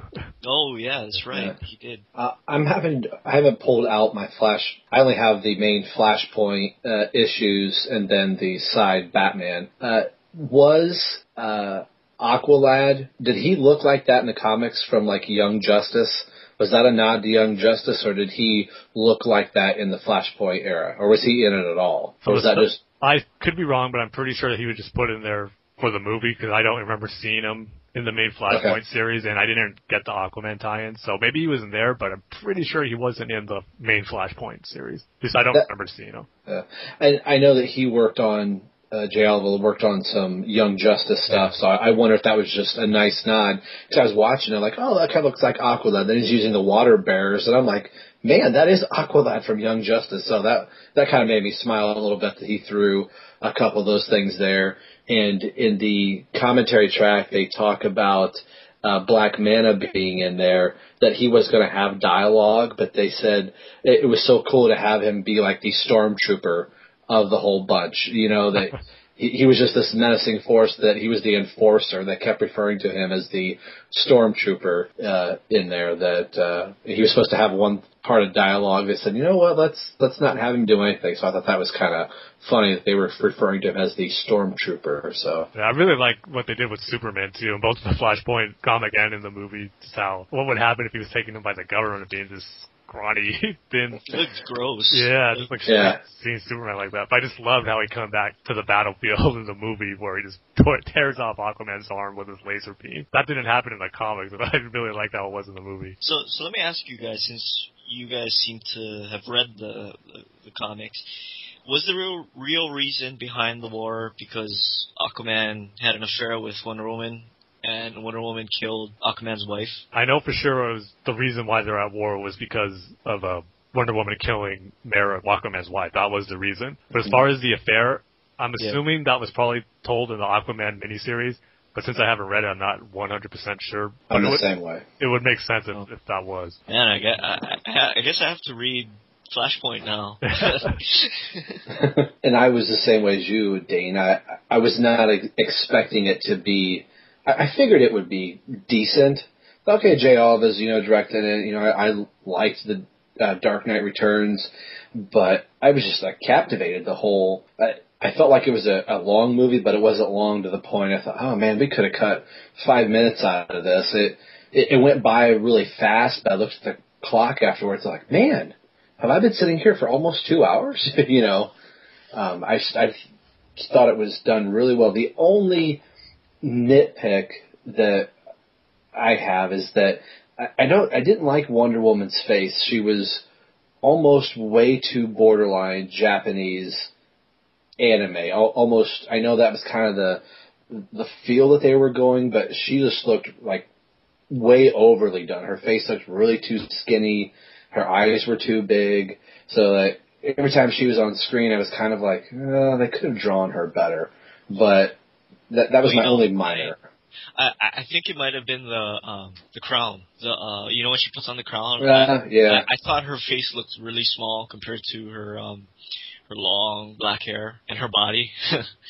I mean, it's she. She almost reminded me of a female character from Image Comics in the '90s. Yeah. She almost reminded me of that. But um, there were some parts where I felt the animation was kind of sloppy. I, I mean, especially that first scene where um, where Batman comes in, and there were just a couple of shots where, like, I mean, you knew it was Batman, but it was kind of hard to make him out. I mean, especially with the small ears. I, I know Yeah. they kind of And, and the blue. Yeah, the yeah. blue looked really it was a cheesy blue and i was like it, that like the first couple minutes i was like oh man batman doesn't look really good you know Yeah, yeah, you're right. Um, but yeah, I mean, o- overall, I, I mean, I said this before, but I loved it. I didn't expect it to be this good, and I have to read the comics. I mean, I mean, especially, I mean, I didn't read the comics because I don't like this, you know, the timeline kind of thing, and you know, quantum mechanics. I mean, I thought it was going to be a quantum mechanics kind of thing, like a like a Grant Morrison uh, kind of book,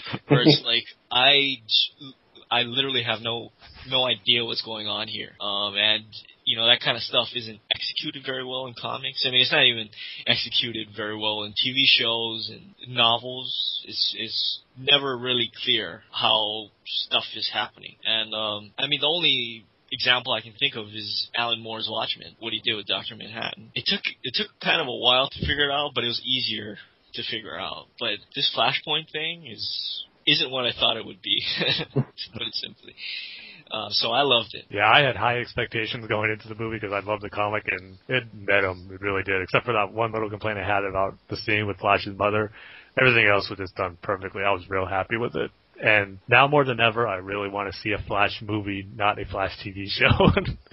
One Yeah. day, hopefully we get to see him on the big screen because the stuff he can do, that small fight sequence he had with Reverse Flash, that was really cool. Like, man, that'd be awesome to see in live action, but we'll have to settle for TV budget effects now for a while, I guess. But yeah, the movie was great. Uh, did any of you guys watch the uh, behind the? I'm somebody when I get a movie, I watch the behind the scenes stuff first, and then I watch the movie. Oh, really? Yeah. I'm the opposite. I watch it right after. Yeah, I I don't know what it is. I I want to watch the documentaries because generally I've already I did it with the Dark Knight Rises. I saw it in the theater and you know all that stuff. So um, I I eagerly want to watch the movie. But so I thought, okay, I I, want to get all the behind the scenes stuff. Uh, did you guys watch any of that at all? Yeah, I watched all of them. I, I can't wait for the next movie, Justice League War. So I I think I said it earlier. Did you guys? And normally I turn off the DVD once the credits start rolling, but uh, I was watching it. It was late in the evening. I had to start and stop a couple different times, and my wife had got home from work, so I stopped with the last probably five minutes left to go. Um, and she came home. We were having a little conversation, so I took the DVD out and went into the bedroom and just put it on the TV in there and finished it. So rather than shut it off, I we were just kind of sitting there talking, and the screen goes to black, and you get that last little thing. I was like, "W- "What was that?" and I end up rewinding it, and I was like, "That was awesome." Yeah. So uh, uh, spoilers, spoilers, spoilers. So like Dane said, if you don't want anything spoiled, uh, you get to see the parademons uh, come out, and that's the start of the new Fifty Two war. Act- Yeah, I actually read about that before I saw it, so like I knew beforehand to stay Oh. watch it. So yeah, that was a pretty cool thing. So, like, I- like I said, I just can't wait for the next movie because I think it's gonna be really good. Yeah, That I even went back and put in uh, the Dark Knight Returns and watched that and fast forwarded through those credits to see, wow, was there a preview for Flashpoint? You know, and uh, I put al- almost all my movies in, and there there was nothing at the end of them, but. Yeah, I'm- pretty sure this was the first one. Hopefully they keep on doing it though. Uh, how how did you feel about uh, at least uh, if I'm understanding that right that they are taking out the Aquaman character out of War and putting in Shazam in his place? Yeah, that was one one disappointing thing I had with it because Aquaman did some pretty cool stuff in that story. so I was a little, disappointed that from what it looks like he's not going to be in it. Yeah, I'm a big Shazam fan, so that that was cool that he's in there.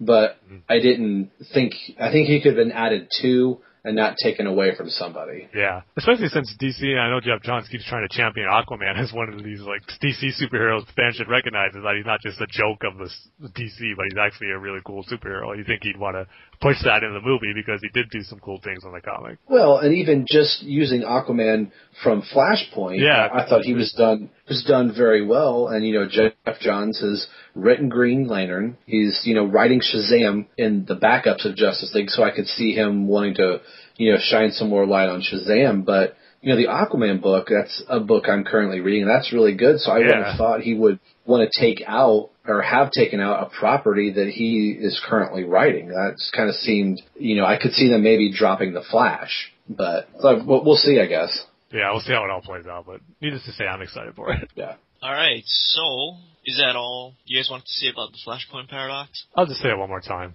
It was awesome. if you haven't seen it, go see it. It's ranking It- pretty it- high up there as one of my favorites of the DC animated movies. Oh yeah, easily. And if you've seen it once already, put it in again and see it again. I, I it's this is one of those that the replay factor is going to be really really strong for me. It's not going to be something I'm going to you know watch once and go, oh, I haven't seen this in six months. It'll probably be something I'm going to watch you know very uh, very frequently. I have a feeling. All right, so uh, with that, we can finally get into our comic book reviews because Alex has been cheating on us. I feel like a scorned husband or wife or whatever. it's like, how could you, Alex? I'm not gonna take the abuse anymore. I'm just gonna have to cut you off, man. Sorry. That's it. But for we but we expect to hear you on the next podcast. yeah, we expect you.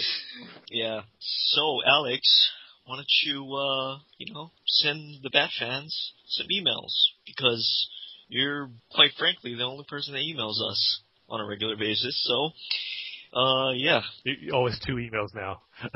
yeah, yeah. You us two. No, no, three because there's that one time he. Oh no, he did right, but but Yeah. uh, Terrence kind of screwed that up. yeah, Well, not screwed it up, but he uh he didn't see it. So two, give us two emails, Alex. No, we're just playing, man. We love you. We love you like a brother from another mother with a different color. I was waiting for another one more. I know you've done. Oh man, I should just stop. I should just stop doing podcasts. I just take us in weird places. Um, but uh, comic book reviews. Um, for this episode, we're covering the weeks of July 31st and August 7th. And those dates are right, Tim, right? For once, they are right. Yes. I'm looking at my calendar right now. okay, good. Um, but a lot of spoilers, so if you haven't read the books, you might want to come to come back to this spot because uh, we're gonna spoil the crap out of them. Uh, but for July 31st, we have Batman Inc. number 13, Batman Annual number two, and Detective Annual. Ah, I can't believe I screwed that up, Tim. uh, Detective Comics Annual number 2. For August 7th, we have Batwing number 23 and Detective Comics number 23. And our rating scale for this episode is, of course, going to be uh, times you've used the public restroom and there's no toilet paper. So, for July 31st, why don't we go ahead and start off with Batman Inc. number 13. Uh, Rob, what did you think about it? I'll give my thoughts of the issue. Then, uh, are, are we going to do like an overall thought of the whole story as well? Probably too much to remember all of it. yeah. Uh, so I, this maybe just be a mashup. Um, I thought it was I I thought it was uh, handled pretty good. Um, I, it kind of had a uh, Dark Knight Rises ending or an Iron Man three ending where the hero doesn't get to deliver the final blow to the villain. That uh, uh, again, like Dane said, spoilers. Talia is taken out, but not by Batman. Not that I would have expected uh, Batman to kill Talia, but um, that was it. Kathy Kane, Yeah. am I remembering that right? Um, the, I, I that was a complete turn out of left field. I was like, I haven't remembered her being in this series for a very long time. Like I, almost to the point that I was like, really? That that's how we're ending it. So I guess I was a little disappointed on that part of it.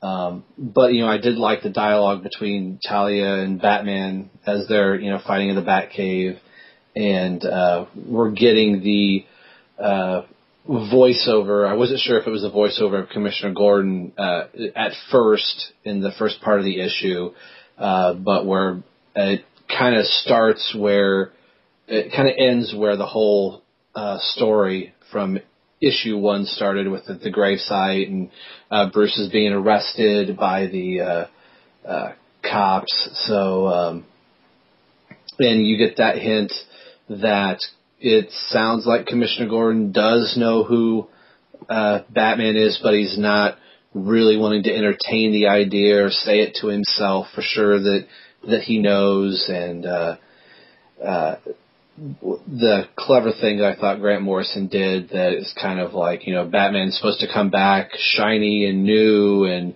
uh, is always supposed to be there and kind of hopes that Batman will return and kind of pulls out the tie that he's had tucked down in his shirt with the little bat symbol and you know Batman's back and fighting. And then the last panel is you know uh, Ra's al standing in the nursery with all of these sons of Batman's or all of the Damian clones. So uh, I thought it was an I thought it was a good ending. It wasn't a an overly great ending. Um, I was kind of reading some stuff leading up the week to that where they were saying the great Morrison was saying, well, a lot of people are probably going to be, if they were really upset with issue 8 with Damian dying, then they're really going to be upset with issue 13. So I kind of went into it already expecting uh, to hate it, that he was going to do something that was really going to, you know, set me off. Uh, but I, I didn't get that, so I don't know if it was he was trying to put out a potential fire or make it make make it seem like it was going to be worse than it actually was. So I guess I was kind of underwhelmed by the ending. Um, but again, it's a Grant Morrison story, so I think with every Grant Morrison story, it's it's one that you kind of have to read and then reread and go, you know, now that we're at 13 issues, you kind of got to go back and go, okay, so the thing that happened in issue two, I guess, finally did get resolved in issue, you know, 13. So, uh, at least for me, I'm going to give it a solid. I- I'm going to grade it for the whole entire scale. Uh, I'm going to give it four out of five times I've gone to the bathroom at Walmart and there's been no toilet paper, but it's at my ankle, so I really can't tell if there's any toilet paper in the dispenser or not. Uh, Tim. Yeah, for me, I'd probably sum it up with the word anticlimactic. I thought the ending wasn't that great at all. I mean, it just sort of just wrapped up and ended. I mean, like you said, Rob, the fight with Batman and Talia was actually pretty cool. They had some good dialogue. But then, but like, there were certain things that, I don't know, kind of bugged me. It didn't make sense where Talia has Batman beaten. He's poisoned. But then Jason Todd comes in with, uh, the trigger that she's been looking for, the Aurora Boro trigger, or I think that's how you pronounce it. But um, so she said that's the only way to save Batman is if she has that trigger. So Jason Todd gives it to her. She gives Batman the antidote. But then, of course, the trigger is a is a fake. It doesn't work. I think Talia would have been kind of smart enough to realize that they wouldn't so easily just hand over that trigger to let her take over more cities like she did Gotham.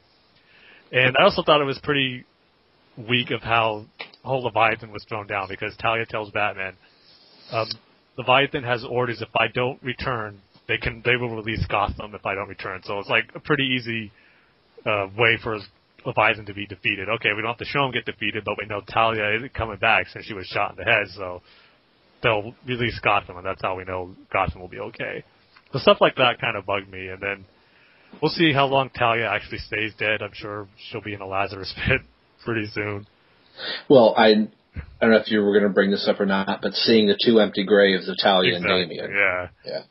And then, yeah, like you said, it was kind of surprised how she was was taken out by Kathy Kane. Like you said, we, we got a tease of her in the previous issue of that mystery woman who confronted Nightwing, Mhm.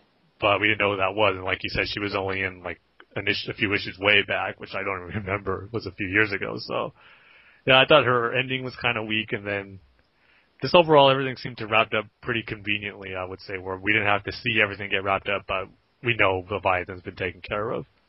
But there were some good moments, like the sequence where Jim Gordon's talking to Batman, and then he asks that question, "How long we've been friends?" And Bruce says, "Since the beginning." We get that image of Leslie Tompkins and Jim Gordon as a beat cop standing, comforting Bruce Wayne as his parents were killed. So I like certain things like that. But overall, after all that Grant Morrison has done with Batman since Batman and Son all the way up to Batman and Robin, R.I.P. Now Batman Incorporated. I thought this issue was a little lackluster to be his final Batman uh, comic story. So, and the epilogue with Ra's al and the Damian clones didn't leave me excited or anything. Going, ooh, I can't wait to see if this is gonna come back to haunt Batman or what Ra's al has in store for him. It was like, yeah, okay, we'll see if we'll ever see that again. But overall, I would just give this one. I want to say a two and a half, but I think I'm going to be generous and give it a three out of five times. Uh, we use public bathrooms and there has been no toilet paper. I'm going to change my rating real quick. I also want to give it a three.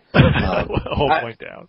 Yeah, I mean, j- in just hearing you talk about it and listening to what I said, I'm like, I, I don't. I think I give it a four because it was more like, oh, he's done. You know, fine, four, yay, you're good.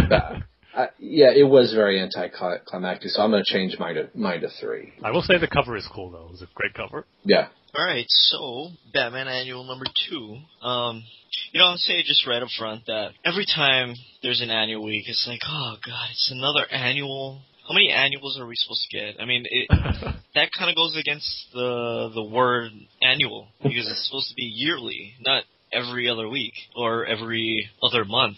Um, you know, I'm like, oh god, I I don't want to spend five dollars on an annual. It's probably gonna suck, and um, Scott Snyder just had to go ahead and prove me wrong with uh, Batman Annual number two because I felt that while it is kind of like an off kind of story where it has nothing to really do with anything, of course he nailed it. He, I mean, he nailed it. I mean, I hope we see those two characters again. I, I, think uh, the one doc, the the male intern guy, I, I think he goes unnamed. I don't think he has a name, and I hope I see those two again. I, I hope they help Batman in some way, and, and just seeing Batman trying to um, to escape the uh, Arkham Asylum was really cool, and I mean that villain. I mean, I, I would have never expected to see. uh I mean, I don't even know what she was. I mean, I don't even know what happened to her. Um, she fell into some chemicals like Flash, Yeah. and um, what would happen? There wasn't Flash any if there lightning was no trap. lightning? Yeah. yeah, there was no lightning, so um, it's not really Flash's origin. Kind of, but not really.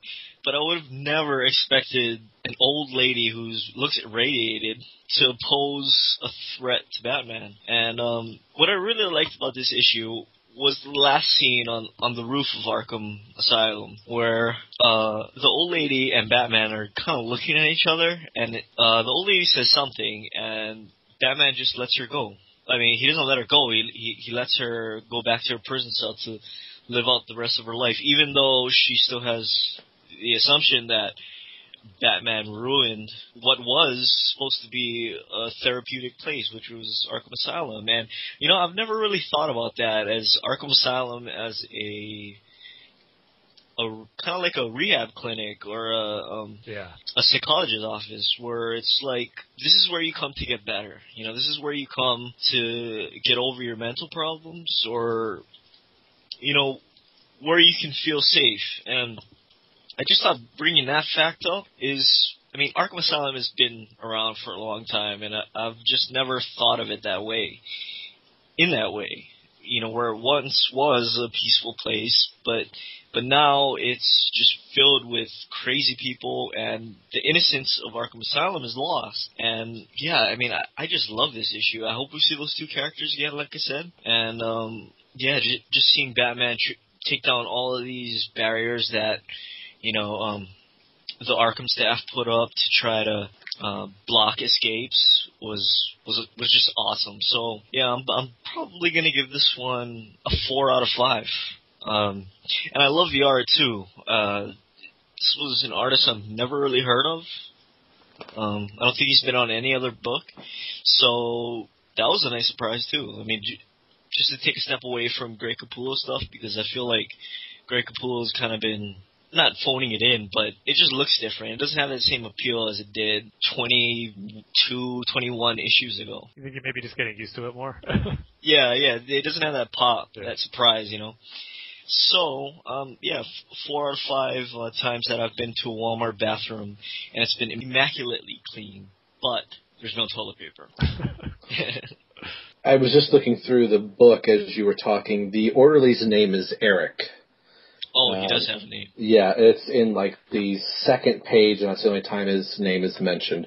And it looks like the story is plotted by Scott Snyder and Marguerite Bennett, which is one of his writing students, but the actual written is by Marguerite herself. So, um, which kind of makes me wonder. This is kind of like maybe an exercise, or the two of them got together, talked about the plot points, and then she physically wrote the story. So I'm wondering how much of this is actually her baby in general, and Scott just kind of oversaw it because he gets the top credit in uh, in this. But if you look, it kind of says written by.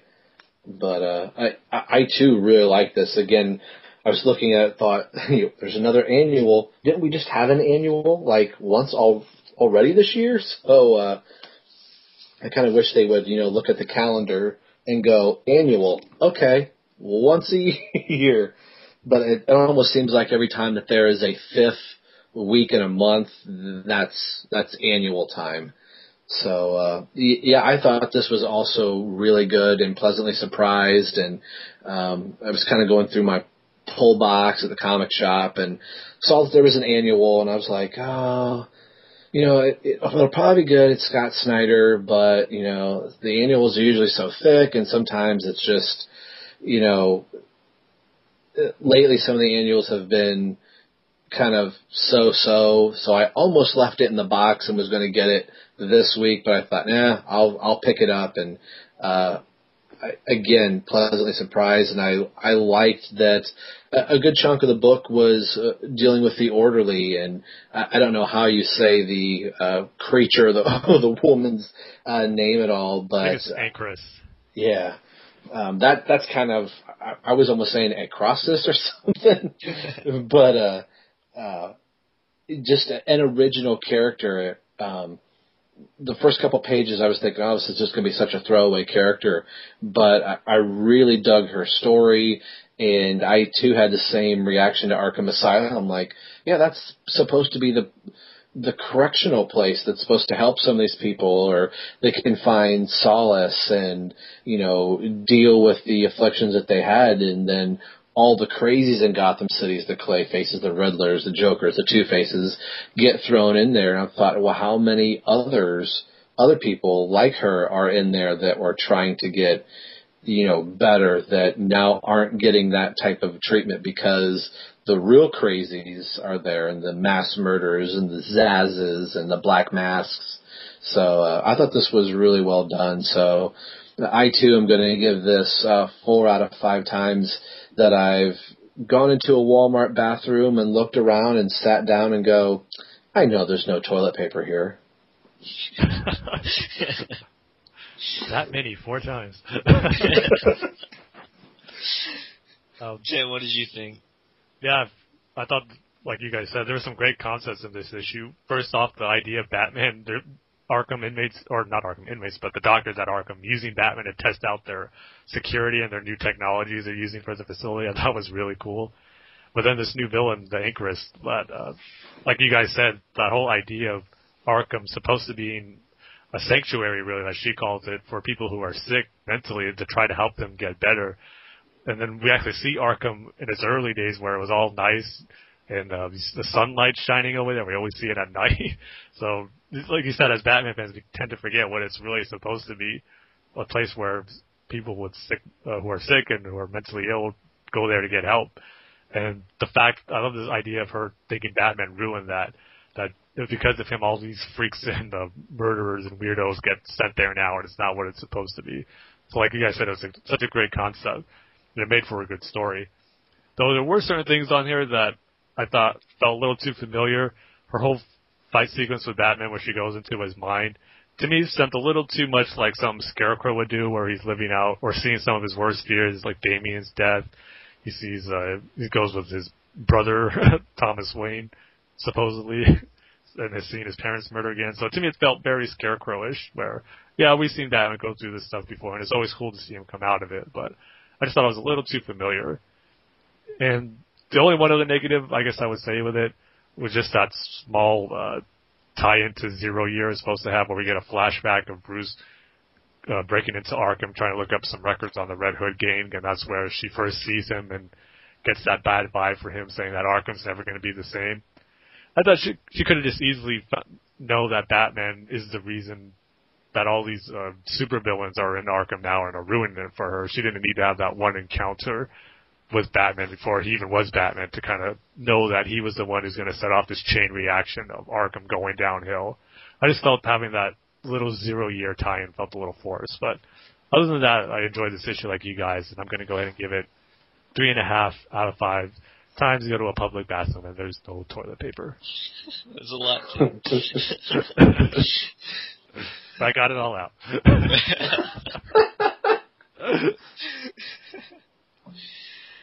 All right, so um, we can move on to the Detective Comics Annual number two.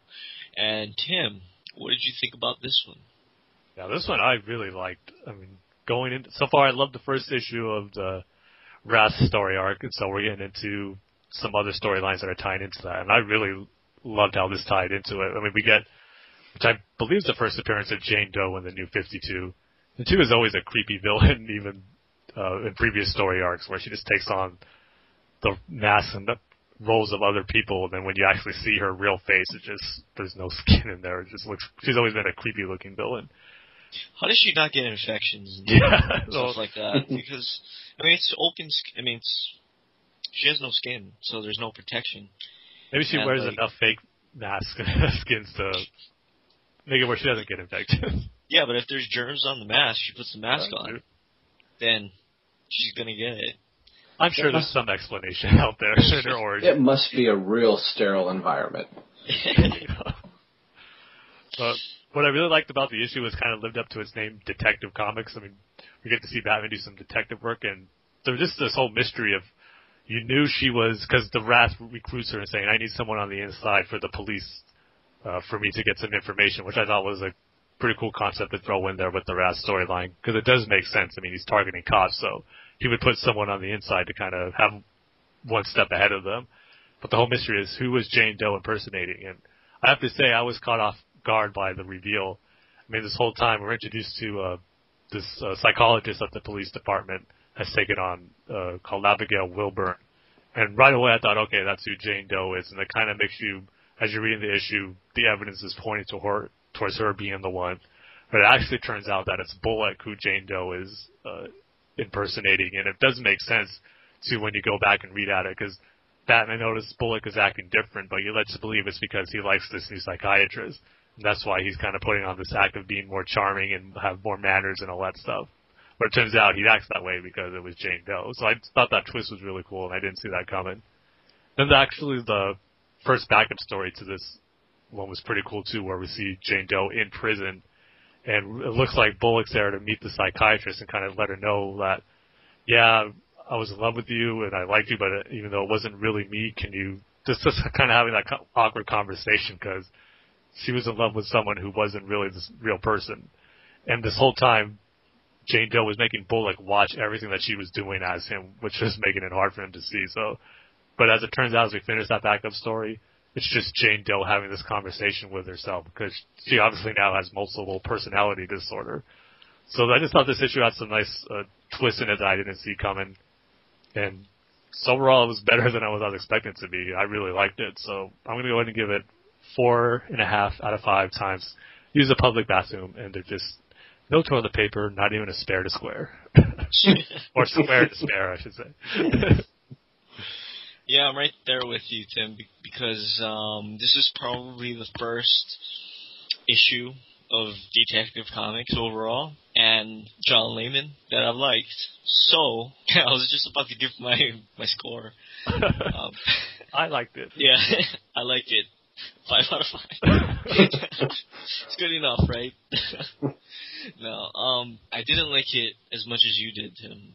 I felt that while it did have its good twists, I didn't feel like it was, you know, great. Like it was one that I'll go back to again and again and again. But I kind of do, you know, I, I kind of have that feeling, but it, it, it's just not overwhelming like it usually is. So, um, I, I, I mean, if if they keep with this Bullock story and the fallout from you know his fake relationship with uh, Abigail, then um, I'm sure the story will be better. But I don't know. There there was just something missing. Like, you know, and I think it's because it went too fast. Um, it went too fast, and it was a little bit confusing, especially um, you know when they go to the mannequin uh, factory. Yeah. It's kind of like what's what's going on here, and how come Abigail has a knife? And I mean, it, it, kind of just drops you right into the middle of the action. And while that's okay, it kind of felt sloppy, and it kind of felt like John Layman was kind of kind of sloppy in that area. Yeah, I actually liked it because it just added on, like, oh, who is the fake,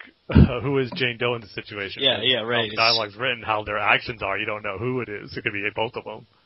Well, I guess you got a point there, and um, I, I felt it worked better in the backup story, where it was kind of like, okay, so who's talking to who, and is Abigail really there? Is Bullock talking to Jane Doe, or is Abigail talking to whoever? You know, I mean, it's just weird. Or is Abigail even there? And is, it turns out it's just Jane Doe and Bullock. I, I felt it worked better in the in the backup than it did in the actual story. Maybe it's because the actual story was an actual story and needed to get some some story into it. I don't mean to sound repetitive, but uh, it, it needed all these other things to make it worth its money or seem like it's worth so. Um, yeah, like o- overall, I really liked it, and you know that's a big step for me in the right direction to liking Detective Comics, and we'll see what I think about uh, number twenty three. But yeah, I I loved it, especially Szymon Kudranski's art at the end. I always like when he shows up in a in a Bat book. I think he was born to be a Batman artist. So yeah, I'm probably gonna get I'm I'm probably right there with you, Tim. I'm gonna give it four and a half out of five times that I've been to a public bathroom, probably without doors, probably at the beach, where you know I kind of had to hold up my towel and use the bathroom at the same time, and only to find out that there's no toilet paper.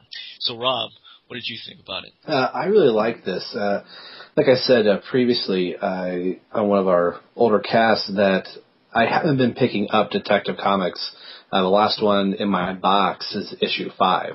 I just got real bored with it, and it's, I felt like it wasn't going anywhere.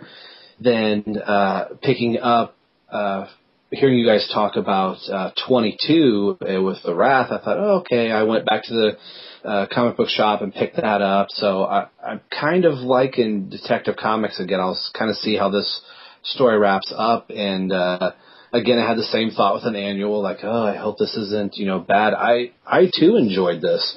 Um, I will agree with you, Dane. There were some spots that I was like, well, hey, here's this new psychiatrist, and all of a sudden Harvey's like, I love you. I was like, wow, that was fast.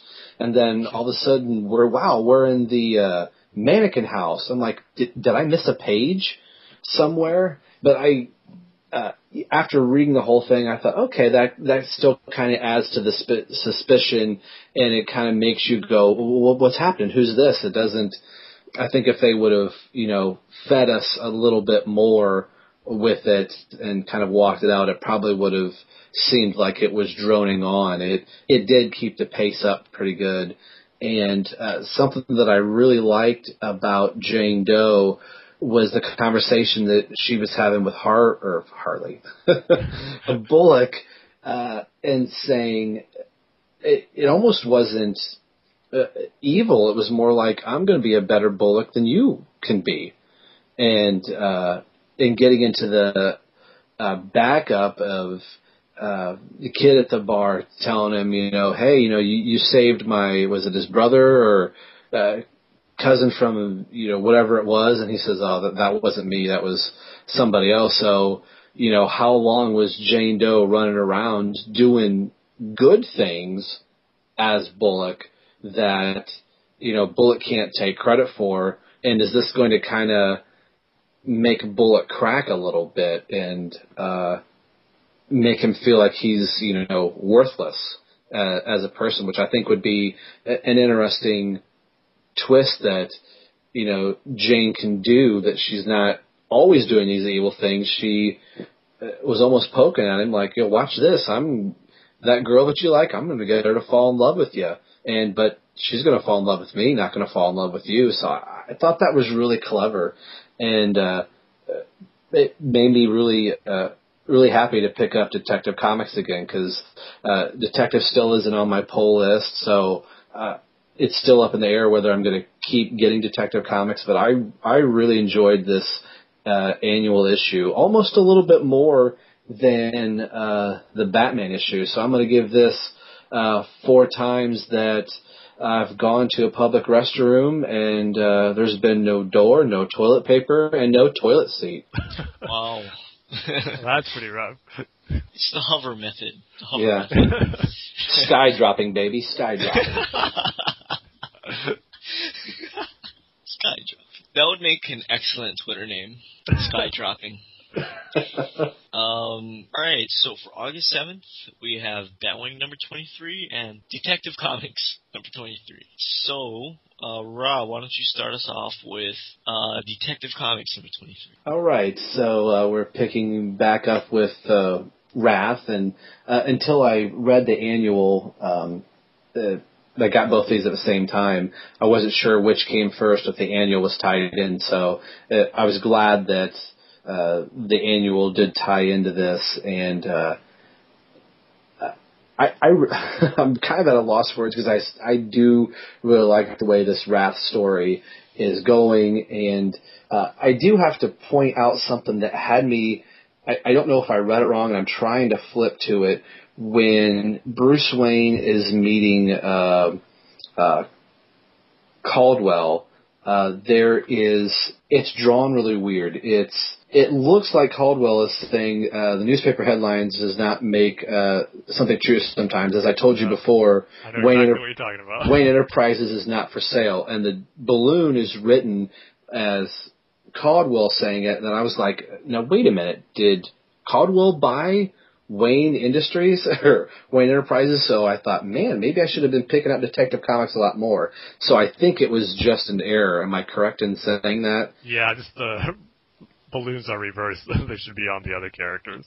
Okay, I that, it caught me off guard too. I don't know why that bothered me as much as it did, but um, I did like the quote unquote business jujitsu meeting that they have on the uh, on the rooftop. Um, it, it's kind of uh, one of those moments that I think they both know who each other are, and they say, you know, you you get to know your opponent by the way they move, and uh, Bruce even tries to slough it off as like, oh, I've had a little bit of training, and Caldwell's like, it looks like you've had a little bit more than a, you know, a little bit of training, and uh, I do like, uh, again, this being Detective Comics, there's some detective work going on, but this time it's not by Bruce, it's by Alfred, you know, scanning Caldwell's, uh, you know, lair and finding his, you know, weaponry and, uh, I just, I thought this was done, done very well. Um, I'm very happy and pleasantly surprised to, uh, be picking up Detective Comics again and really ant- anticipating where, uh, the story's going to end.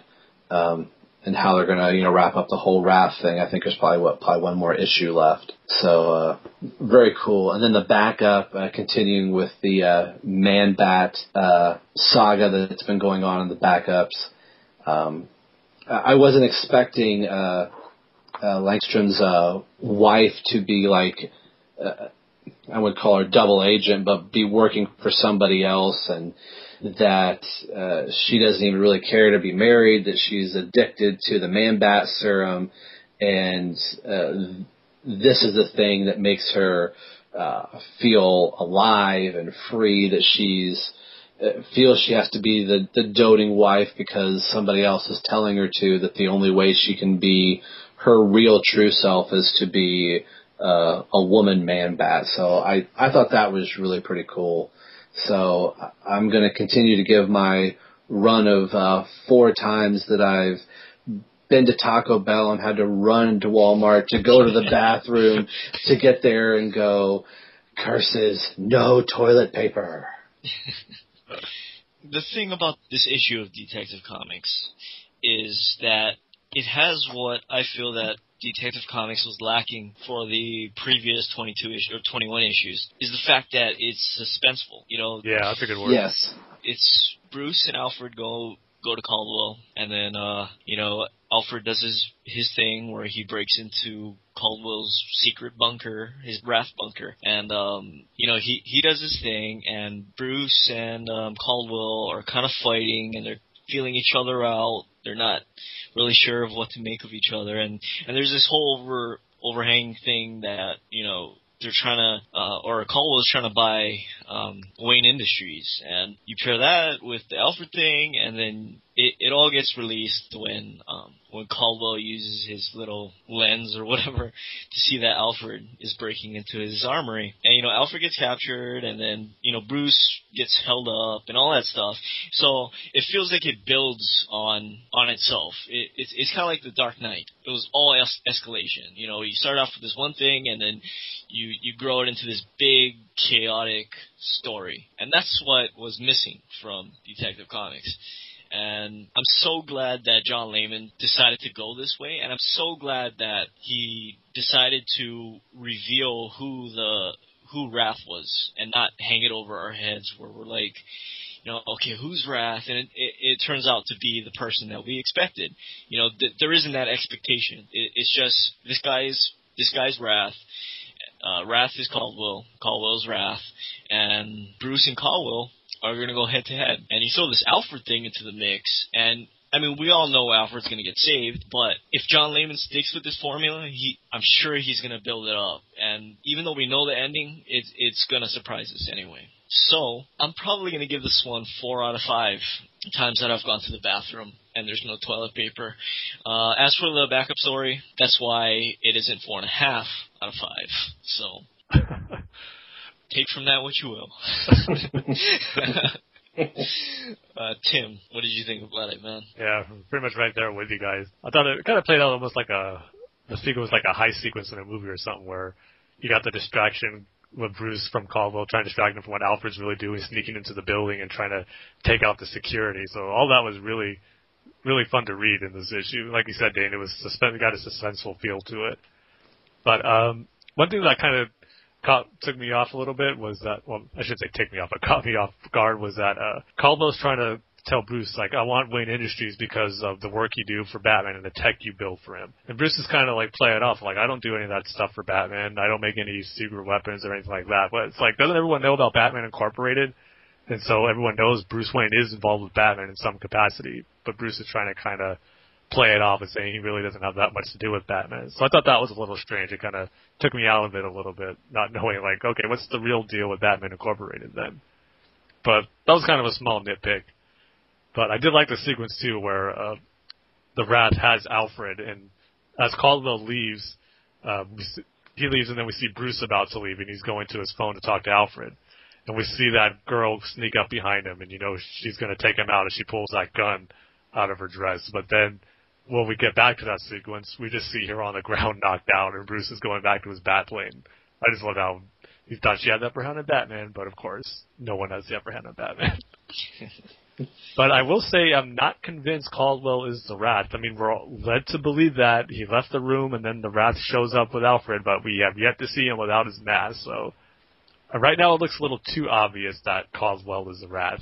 And I'm right now I think it's not. It's it's someone else that we're not expecting, and that maybe Caldwell is just like the puppet of the Wrath, and he's just using him in the as like he's pulling the strings on Caldwell, and he's not really in charge. So we'll see how it all plays out. But I still think that the Wrath is someone else who we're not expecting. Hopefully, it's a good twist and not something pulled out of out of nowhere. We're like, okay, what did that have to do with it? But we'll That see.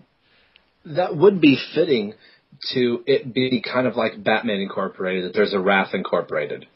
You know, uh, Mm. I, I like Dane said, it'd be nice to go, oh, it's it's, it's Caldwell, he's the Wrath, but I could see it too that uh, Caldwell wants what Wayne Enterprises has because he's trying to fund his, you know, vigilante, as it were. So, like I said, we'll just have to wait and see.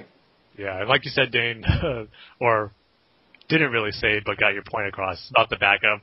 This backup wasn't good from the start, and I will say this one was a little better because it kind of tied in with the overall story of what's going on in Detective because uh, Francine Langstrom was working working for Caldwell, so kind of tied in that way. But other than that, really nothing too great about it. So I'll go ahead and give this one the same score you did, four out of five times. You go to a public bathroom and there is no toilet paper, and you scream out, "No!"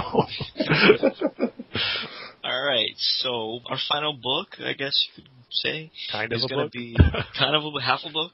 Is Batman Beyond number one by Kyle Higgins? It's the relaunch of uh, Batman Beyond. And Tim, you're a fan of the series. You're a fan of the animated series. So, what did you think? Yeah. I thought it's off to a great start. I mean, I was excited when I heard Kyle Higgins was going to be taking over Batman Beyond because he's a massive animated series fan, so I can't wait to see what he brings to it. Probably some little Easter eggs here and there that only diehard animated series fans will pick up. So, I, I thought the issue was off to a great start. We see it like the futuristic Arkham Asylum there, and we even do see some old Batman Beyond villains in the in the cells. We see uh, Terry's old friend Big Time. We see some Jokers in there. Though I would question one of the characters Kyle Higgins put in there. We saw the Joker character Bonk, who was killed by the Joker in Return of the Joker. So this, I'm pretty sure it takes place after Return of the Joker. So kind of questioning why he was there. So I don't know. Let's have to ask Kyle Higgins one day. but uh, yeah, the story was cool. The thing that I just really grabbed me about this first story, or this probably whole, Kyle Higgins' whole story run that he has planned is that this takes place a year after the last story arc with the Joker's taking over Gotham with Dana's brother and all that. But something's happened in Terry's world now. We don't know yet, but everything's different for him. Uh, he's broken up with Dana, even though she knows who he is now. And then what I loved about this issue was that we see the usual banter between Bruce and Terry through the monologue that, or Bruce is talking to him as he's Batman through his headset. And it's just kind of like business as usual, the typical banter and dialogue you would see between those two characters. But at the very end, we get the reveal that he's not talking to Bruce. It's actually Dick Grayson he's talking to the whole time. And they say the the line that Dick Grayson liked to use in the animated series and talking to things to Tim Drake saying things change and that, that Terry said that and Dick says that to him. I thought that was a kind of nice nod to the old wounds episode, but it's the perfect thing Dick would say to him as he said that to Tim Drake. So already I'm getting some Batman the animated series nods there that maybe not everyone would pick on, but diehards would. It's just a great twist of seeing that Dick is pretty much the new Bruce in Terry's life, and I just dying to find out what happened in that year gap. Why is uh, Bruce no longer mentoring Terry? Why is Dana broken up with him? Like something massive had to happen, and I can't wait to see uh, what that reveal is. So yeah, it's definitely off to a great start. I'd probably go ahead and give it four and a half times out of five. That we go to a public bathroom. Uh, I don't know, Tim, if you've heard the, I should, should say the most recent Fat Man on Batman. Uh, uh, Kyle Higgins is on there talking about uh, this very arc and Yeah. his uh, plot points, what he has uh, laid out for uh, Batman Beyond 2.0. It sounds really interesting what he's uh, wanting to kind of do with the series. So Yeah, he said in his fourth story arc is kind of what we'll find out what happened during that year gap. That like everything will come together and I guess have some type of conclusion to his first big story arc. So yeah, I can't wait. All right, so I guess that brings us to the end of this of this podcast, but we shouldn't say it's an end because that would mean there's going to be no more. So what should we say? The end is just the beginning. Repeating. That. Whatever Tim said, that. Um, uh, you can check out our host site, the Batman Universe, at thebatmanuniverse.net. We're on Facebook at facebook.com slash Batman Universe, or on Twitter, and the handle is at, tw- at Batman Universe. at Batman Universe, I was going to say at Twitter Universe. Um, and you can follow everybody that's on this podcast uh, on Twitter, and you can follow Tim at TimG311, and you can follow Terrence, even though Terrence thinks his family is more important than doing a podcast. How could he think that? yeah, how dare he? Um, and you can follow Rob, and his Twitter handle is at drummer Rob ten. I don't think you said Terrence Twitter handle though. Oh, right. Terrence's one is at IOD 1974, and Rob's is at drummer Rob 10. Uh, you can also find us on iTunes, and you can find all the other Batman Universe podcasts on iTunes, and you can rate and review us, and you can rate and review all of them too. And if if you rate and review one of them or us, and you um and you say that the Batman, not the Batman universe, the the Bat Fans podcast without pants, um, told you to review this, then that'll make us look sexier, and in return, we'll love you even more. So you can also email us at batfans27 at gmail.com, and you can follow our brand new Batfans Facebook page at facebook.com slash batfanspodcast, and don't forget to pick up Betsy Foster's record, which you can find at thefandommenace.bandcamp.com, I think it is. so, we love you, man. We love you, woman. We love both sexes equally. Not in the same way, though. So, um, yeah, we love you. Don't miss, I mean, miss us, but don't cry about it. And don't be sad because we'll be back here in two weeks doing this all over again, except with new books, new news, and new random topics to talk about. So we won't be, well, we might be talking about toilets and public restrooms and no toilet paper and Rocky, or not Rocky, Sylvester Stallone and Arnold Schwarzenegger, but it'll be different, you know. A whole other context. Yeah, yeah, it's it's, it's kind of like the DC universe, and then Flash goes back in time, and he uh, makes the Flashpoint paradox, and everything is all screwed up, except ours won't be screwed up, or at least I don't think it will be. But you've been listening to Bat Fans Pod Without Pants podcast, and we love you. So bye, everybody. See ya. Say bye, guys. Jeez. Well, you usually go on in like another five minutes saying goodbye. so I don't know if you're done or not, but That's what I was waiting for.